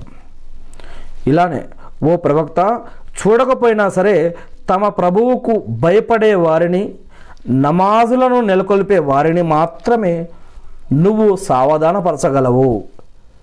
ఎవడు పరిశుద్ధుడైనా తన స్వయం కోసమే పరిశుద్ధ పరిశుద్ధుడవుతాడు కానీ చివరకు అందరూ అల్లా వైపుకే మరలిపోవలసి ఉంది. నలభై అధ్యాయంలోని యాభై ఐదో వాక్యం. కనుక ఓ ప్రవక్త నీవు సహనం పఠించు. నిజంగా అల్లా వాగ్దానం నిజమైంది. నువ్వు నీ పొరపాట్ల క్షమాపణకై అల్లాని వేడుకుంటూ ఉండు. అల్లాని క్షమాపణ వేడుకుంటూ ఉండు. సాయం సాయంత్రం సమయంలోనూ ప్రభాత సమయంలోనూ నీ ప్రభు యొక్క పవిత్రను పవిత్రతను కొనియాడుతూ ఉండు. అల్లాహకి స్తోత్రం చేస్తూ ఉండు. సాయంత్రం సమయంలో ప్రభాత సమయంలో కూడా నీవు అల్లాని ఎక్కువగా స్థుతిస్తూ ఉండు ఆరాధిస్తూ ఉండు నఫిల్ నమాజులు సున్నత్ నమాజులు ఫరజ్ నమాజులు ఇలా చేసుకుంటూ ఉండాలని చెప్పడం జరుగుతూ ఉంది ఇక్కడ. ఇక నలభై రెండో అధ్యాయం ముప్పై ఎనిమిదో వాక్యంలో. ఇంకా వారు తమ ప్రభు ఆజ్ఞను శిరసావహిస్తారు నమాజును నెలకొల్పుతారు. వారి ప్రతి పని పరస్ పరస్పర సలహా సంప్రదింపుల ద్వారా జరుగుతుంది. మేము వారికి ప్రసాదించిన దానిలో నుంచి మా పేరును ఖర్చు పెడుతూ ఉంటారు అని చెప్పడం. ఇక్కడ ఆజ్ఞను పరిపాలన ఆజ్ఞను వహించడం అంటే సరే అల్లా యొక్క ఆజ్ఞను వహించడం సలహా సంప్రదింపులు అంటే ముష్ మష్వరా. ఇది ఇస్లాం ప్రకారం మనం ఏదైనా వ్యాపారం చేస్తున్నాం జాబ్ చేస్తున్నాం ఇంకేదైనా చేస్తున్నాం ఇంకేదైనా చేస్తున్నాం కొంటున్నాం తింటున్నాం చేస్తున్నాం ఏదైనా చేస్తున్నాం. సలహా సంప్రదింపులు. దీంట్లో ఏమైనా షిరికుందా హరామా? హలాలా? మంచిదా? చెడ్డదా పాపమా పుణ్యమా? దీనివల్ల సమాజానికి కానీ ప్రజలకు కానీ ఎవరికైనా హాని కలుగుతుందా? మరి ఇది మంచిదా చెడ్డదా? దీన్ని మనం చేయొచ్చా లేదా? దీనివల్ల లాభమా నష్టమా? మనకైనా సరే సమాజానికైనా సరే. అది మరి మన కోసం ఏదైతే ఇష్టపడతామో ఇతరుల కోసం కూడా అదే ఇష్టపడాలని ఇస్లాం చెప్తూ ఉంది. మరి వారు ఎటువంటి ధర్మంలో ఉన్నా సరే ఎవరిని ఏమనొద్దు ఎవరిని ఇబ్బందులు పెట్టొద్దు ఎవరి ధర్మం వాళ్ళు నమ్ముతూ ఉన్నారో నమ్మని కానీ మీరు ఇక్కడ కురాన్లో ఉన్నది మాత్రం తెలియచేయండి అంతే. ఎవరికి ఇష్టం ఉంటే వాళ్ళు వారి యొక్క పద్ధతిలో వాళ్ళు పోతూ ఉంటారు. కానీ ఎవరిని బలవంత పెట్టడానికి కానీ కష్టపెట్టడానికి కానీ చంపడం కానీ క్రైమ్స్ నేరాల గురాలు చేయడం కానీ ఇస్లాం ఒప్పుకోదు. అందుకని అదేవిధంగా అందరితో కలిసిమెలిసి జీవించాలి. ఏదైతే ఏమి ప్రళయదినం రోజు అల్లా జడ్జిమెంట్ అనేది నిర్ణయిస్తాడు. మరి ఇక్కడ అల్లా చెప్తూ ఉన్నారు. ఇంకా వారు తమ ప్రభు ఆజ్ఞను శిరసావహిస్తారు నమాజును నెలకొల్పుతారు. వారి ప్రతి పని పరస్పర సలహా సంప్రదింపుల ద్వారా జరుగుతుంది. మేము వారికి ప్రసాదించిన దానిలో నుంచి మా పేరున ఖర్చు పెడతారని అల్లా చెప్తూ ఉన్నారు. ఇక నలభై రెండో సురాలో ముప్పై తొమ్మిదో వాక్యం తమపై దౌర్జన్యం జరిగినప్పుడు ప్రతీకారం మటుకు తీర్చుకుంటారు అని ఉంది. ఇక నలభై రెండో అధ్యాయంలో నలభై వాక్యంలో అపకారానికి బదులు ఇటువ అటువంటి అపకారమే కానీ ఎవరైనా సరే ప్ర ప్రత్యర్థిని ప్రత్యర్థిని క్షమించి క్షమించి సయోధ్యకు వస్తే రాజీకి వస్తే అతనికి పుణ్యఫలం ఇచ్చే బాధ్యత అల్లాది. అల్లాహ్ అక్బర్. ఇక కొట్లాటలు గొడవల కంటే సంధి సయోధ్య కాంప్రమైజేషన్ మాట్లాడుకోవటం సమస్యను పరిష్కరించుకోవటం కలిసిమెలిసి జీవించటం దీనిని అల్లా ఎలా ఇష్టపడతాడో ఇక్కడ చెప్పడం జరుగుతూ ఉంది అల్లాహ్ అక్బర్. ఎట్టి పరిస్థితుల్లోనూ అల్లా దుర్మార్గులను ప్రేమించాడు అని చెప్పడం కూడా జరుగుతుంది. ఇక యాభై తొమ్మిదో స్వరలో పదమూడు వాక్యం. ఏమిటి? మీ రహస్య సమాలోచనకు ముందు మీరు దానం చేయాలి అనేసరికి భయపడిపోయారా? మీరు ఈ దాన ధర్మం చేయలేకపోయినప్పుడు అల్లాహ్ కూడా మిమ్మల్ని మన్నించాడు. అందుకే ఇప్పుడు నమాజులను సజావుగా నెలకొ నెలకొల్పండి. జకాతును విధిగా ఇస్తూ ఉండండి. అల్లాకు ఆయన ప్రవక్తకు విధేయత చూపుతూ ఉండండి. మీరు చేసేదంతా అల్లాకు పూర్తి అల్లాకు పూర్తిగా తెలుసు. అరవై రెండో అధ్యాయం తొమ్మిదో వాక్యం పదో వాక్యం. ఓ విశ్వాసులారా శుక్రవారం రోజు నమాజు కోసం అజాన్ పిలుపు ఇవ్వబడినప్పుడు మీరు అల్లా ధ్యానం వైపు పరిగెత్తండి. క్రయ విక్రయాలను వదిలిపెట్టండి. మీరు గనక తెలుసుకోగలిగితే ఇది మీకోసం ఎంతో మేలైనది. మరి నమాజు ముగిసిన తర్వాత భూమిలో విస్తరించి దైవానుగ్రహాన్ని అన్వేషించండి. ఎక్కువగా అల్లాను స్మరిస్తూ ఉండండి. దీని ద్వారా మీరు సాఫల్యం పొందవచ్చు. ఇవి కురాన్ వాక్యాలు. కురాన్లో అరవై రెండో సూరలో తొమ్మిది పది వాక్యాలు ఇవి. శుక్రవారం నమాజ్కి ఉన్నటువంటి విలువ ఆ నమాజ్లో ఉన్నటువంటి రూల్స్ అండ్ రెగ్యులేషన్స్ గురించి కూడా మనం ఇంతకుముందు చెప్పుకోవడం జరిగింది. ఇకపోతే డెబ్బైవ సూరాలోని పంతొమ్మిది ఇరవై ఇరవై ఒకటి ఇరవై రెండు ఇరవై మూడు వాక్యాలు చూసినట్లయితే నిజంగా మానవుడు మహా దూకుడు స్వభావిగా పుట్టించబడ్డాడు. కాస్తంత కీడు కలగగానే కలవరం చెందుతాడు. మరి మేలు కలిగినప్పుడు మాత్రం పిసినారిగా ప్రవర్తిస్తాడు. కానీ నమాజు చేసేవారు మాత్రం అలాంటి వారు కారు. వారు తమ నమాజు వ్యవస్థలపై నమాజుల వ్యవస్థపై నిత్యం కొనసాగుతూనే ఉంటారు. ముప్పై నాలుగో వాక్యం ముప్పై ఐదో వాక్యం డెబ్బై సార్ ఇంకా వారు తమ నమాజులను కాపాడుకుంటారు కాపాడుతారు. ఇలాంటి వారే స్వర్గ వనాలలో సగౌరవంగా ఉండేవారు. అల్లాహు అక్బర్. ఇక డెబ్బై సుర ఇరవయో వాక్యం. ఓ మొహమ్మద్ సల్లల్లాహు అలైస్లం నువ్వు ఒక్కోసారి మూడింట రెండు వంతులు రాత్రి కంటే కొంచెం తక్కువ ఒక్కోసారి సగం రాత్రి ఒక్కోసారి మూడింట ఒక వంతు రాత్రి ఆరాధనలో నిలబడుతున్నావని నీ యొక్క సహబాలు సహచరుల్లోని ఒక వర్గం కూడా ఇలాగే చేస్తూ ఉందన్న సంగతి నీ యొక్క ప్రభు అయిన అల్లాకు బాగా తెలుసు. రేయింబవల లెక్కను ఖచ్చితంగా మదించగలవాడు అల్లా మాత్రమే. ఎట్టి పరిస్థితుల్లోనూ మీరు దీనిని నిర్వర్తించలేరని ఆయనకు తెలుసు. అందుకే ఆయన మీపై దయదల్చాడు కాబట్టి మీరు కురాన్లో సులభంగా పఠించగలిగినంత భాగాన్ని కురాన్ని పఠించండి. మీలో కొందరు వ్యాధిగ్రస్తులుగా ఉంటారు అని మరికొందరు భూమిలో సంచరించి దైవానుగ్రహాన్ని అంటే ఉపాధిని అన్వేషించేవారు కూడా ఉన్నారు అని. ఇంకా కొందరు దైవ మార్గంలో యుద్ధం చేసేవారు సైనికులుగా కూడా ఉంటారు అని అల్లాకి తెలుసు. కాబట్టి మీరు సులువుగా పఠించ పఠించగలిగినంత ఖురాన్ను పఠించండి నమాజును నెలకొల్పండి జకాతును ఇస్తూ ఉండండి అల్లాకు మంచి రుణం ఇవ్వండి. మీరు మీకోసం ఏ మంచిని పుణ్యకారాన్ని ముందుగా పంపిన దాన్ని అల్లా దగ్గర అత్యంత పుణ్యఫలం రూపంలో అత్యధికంగా పొందుతారు. క్షమాపణకై అల్లాను అర్థిస్తూ ఉండండి. నిజంగా అల్లా గొప్ప అల్లా గొప్ప క్షమాశీలి మరియు దయాశీలి. అల్లాహు అక్బర్. ఇక డెబ్బై నాలుగో సూరలో నలభై నుంచి నలభై ఐదో వాక్యం వరకు. వారు స్వర్గవనాలలో కూర్చొని అడుగుతూ ఉంటారు. అపరాధుల అపరాధుల గురించి. ఇంతకీ ఏ విషయం మిమ్మల్ని నరకానికి తీసుకువచ్చింది అని ప్రశ్నిస్తారో ఆ యొక్క అపరాధులని యొక్క స్వర్గంలో ఉన్నటువంటి కొంతమంది? వాళ్ళు ఏమని సమాధానం ఇస్తారు అంటే మేము నమాజు చేసే వాళ్ళం కాదు. నిరుపేదలకు అన్నం పెట్టే వాళ్ళం కూడా కాదు.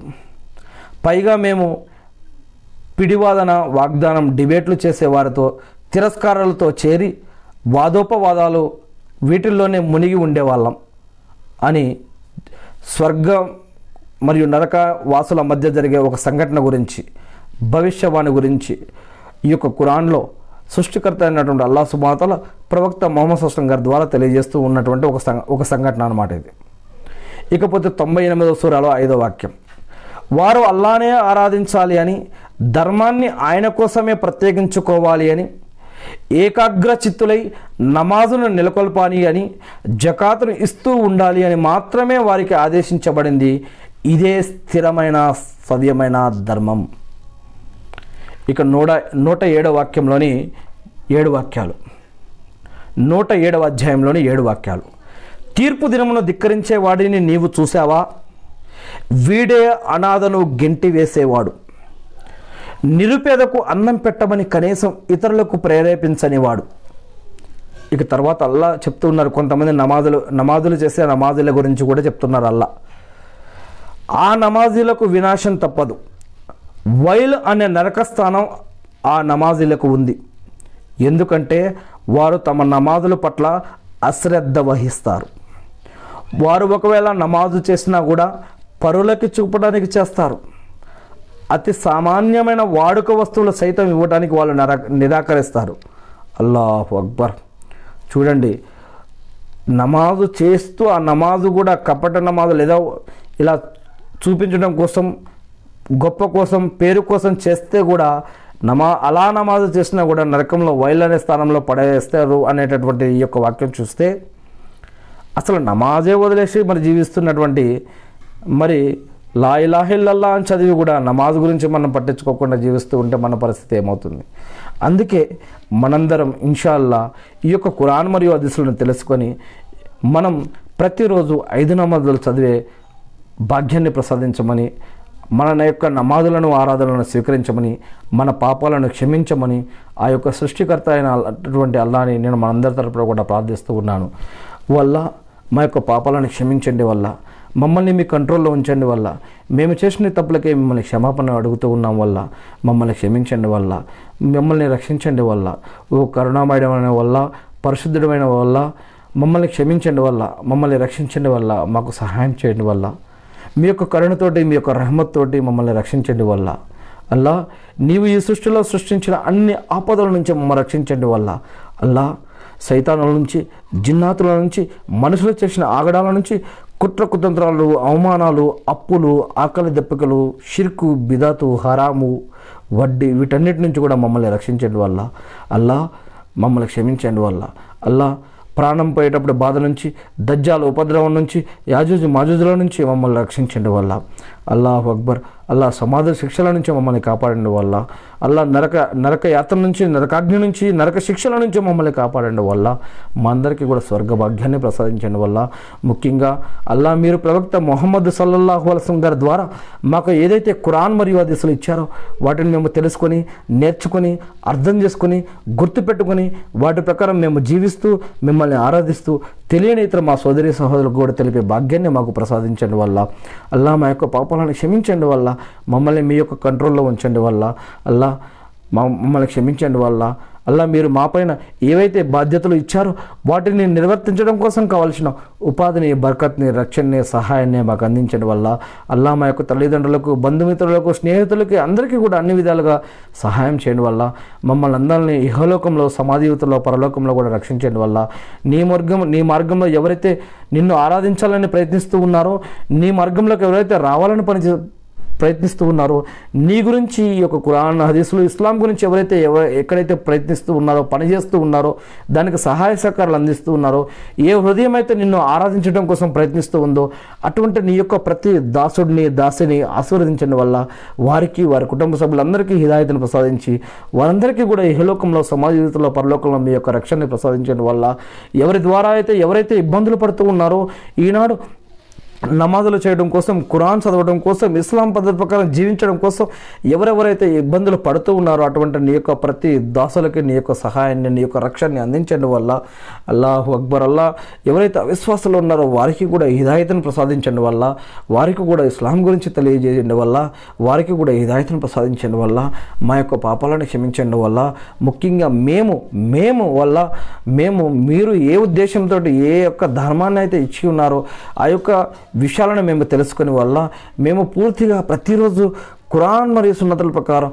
ప్రవక్త ముహమ్మద్ సల్లాహం గారి యొక్క పద్ధతుల ప్రకారం మీకు నర్మ నమాజు చేసే భాగ్యాన్ని ప్రతిరోజు ఐదు నమాజులు చేసే భాగ్యాన్ని కురాణ సున్నతుల ప్రకారం నమాజ్ చేసే భాగ్యాన్ని మాకు ప్రసాదించండి వల్ల మా యొక్క పాపాలను క్షమించండి వల్ల మమ్మల్ని రక్షించండి వల్ల మమ్మల్ని మీ యొక్క కంట్రోల్లో ఉంచండి వల్ల మా యొక్క సన్ సంతానాన్ని మా యొక్క భార్య బిడ్డలను కూడా రక్షించండి వల్ల మా యొక్క బంధుమిత్రులను కాపాడండి వల్ల వారికి కూడా వల్ల ఇస్లాం పరిధిలో ఇస్లాం మార్గంలోనే అటువంటి బంధుత్వాన్ని అటువంటి స్నేహితులని ప్రసాదించండి వల్ల మా తదనంతరం కూడా వారందరికీ మీ యొక్క సహాయాన్ని మీ యొక్క రక్షణని అందించండి వల్ల వారందరూ కూడా స్వర్గభాగ్యాన్ని పొందే భాగ్యాన్ని ప్రసాదించండి వల్ల అలా మాకు ఆరోగ్యాన్ని గౌరవాన్ని మర్యాదని ఇస్లాం మార్గాన్ని ప్రసాదించండి వల్ల మాకు ఇహలోకంలో కూడా పరలోకంలో కూడా మాకు ప్రసాదించండి వల్ల మమ్మల్ని రక్షించండి వల్ల మేము షిరిక్ మరియు బిదాతు హరాం జోలికి పోకుండా అందరితో సమాజంలో ఉన్న అన్ని వర్గాలతో కలిసిమెలిసి జీవించే భాగ్యాన్ని మాకు ప్రసాదించండి వల్ల మమ్మల్ని రక్షించండి వల్ల మాకు సహాయాన్ని ప్రసాదించండి వల్ల ఎవరైతే ఈ యొక్క ప్రసంగాన్ని వింటున్నారో చూస్తూ ఉన్నారో ఇతరుల దాకా చేరుస్తూ ఉన్నారో మరియు నీ గురించి ఏ ఏ హృదయం ఏ ఏ దాసుడు ఏ విధంగా పనిచేస్తూ ఉన్నారో అటువంటి ప్రతి దాసుడి తరపున నేను మిమ్మల్ని ప్రార్థిస్తున్నాను. ఉన్నాను వల్ల ఎవరైతే ప్రార్థనలో గుర్తుపెట్టుకో ఉన్నారో వారందరి ప్రార్థనలు మీ వద్ద అప్పగిస్తూ ఉన్నాం వల్ల మా అందరి యొక్క పాపాలను క్షమించండి వల్ల మా అందరికీ స్వర్గభాగ్యాన్ని ప్రసాదించండి వల్ల. అల్లా ఇబ్రాహీం అలసం గారిపై ఆయన కుటుంబ సభ్యులపై ఆయన ఉమ్మతిపై శాంతి సౌకాలు కురిపించిన విధంగా అల్లా ప్రవక్త మొహమ్మద్ సల్లా అలసం గారిపై ఆయన కుటుంబ సభ్యులపై ఆయన ఉమ్మతిపై శాంతి సౌకాలు కురిపించి మకామే మొహమ్మద్కు ప్రవక్తగానే వారసును చేసి అంతిమ దినం రోజు వసలతా స్థానాన్ని ప్రవక్త మొహమ్మద్ సల్లా వస్లం గారికి ప్రసాదించండి వల్ల. అల్లాహు అక్బర్ అల్హమ్దుల్లా సుబాన్ అల్లాహు అక్బర్ అషద్ లా ఇలాహు ఇల్లల్లాహు. అల్లా మా యొక్క పాపాలను క్షమించండి వల్ల ప్లీజ్ వల్ల. అల్లా మా యొక్క ప్రార్థనను స్వీకరించండి వల్ల. అల్హమ్దుల్లా అషదునలా ఇలాహు ఇల్లల్లాహు. అల్లా మా అందరికీ ప్రతిరోజు ఐదు నమాజులు చేస్తే భాగ్యాన్ని ప్రసాదించండి వల్ల. మా యొక్క ఉపవాసాలను నమాజులను సదుక ఖైరాతులను స్వీకరించడం వల్ల ఎవరైతే హజ్ ఉమరాలు చేస్తున్నారో ఎవరైతే నీ మార్గంలో పని చేసి ఉన్నారో పని ఉన్నారో వారందరికీ మీకు సహాయాన్ని అందించండి వల్ల. అల్లాహు అక్బర్. అషదున్ అలా ఇలాహు ఇల్లల్లాహు. అల్లాహు అక్బర్. అల్హమ్దుల్లా సుబాన్ అల్లా అల్లాహు అక్బర్. అల్లా మా యొక్క ప్రార్థన స్వీకరించండి వల్ల. ఆమె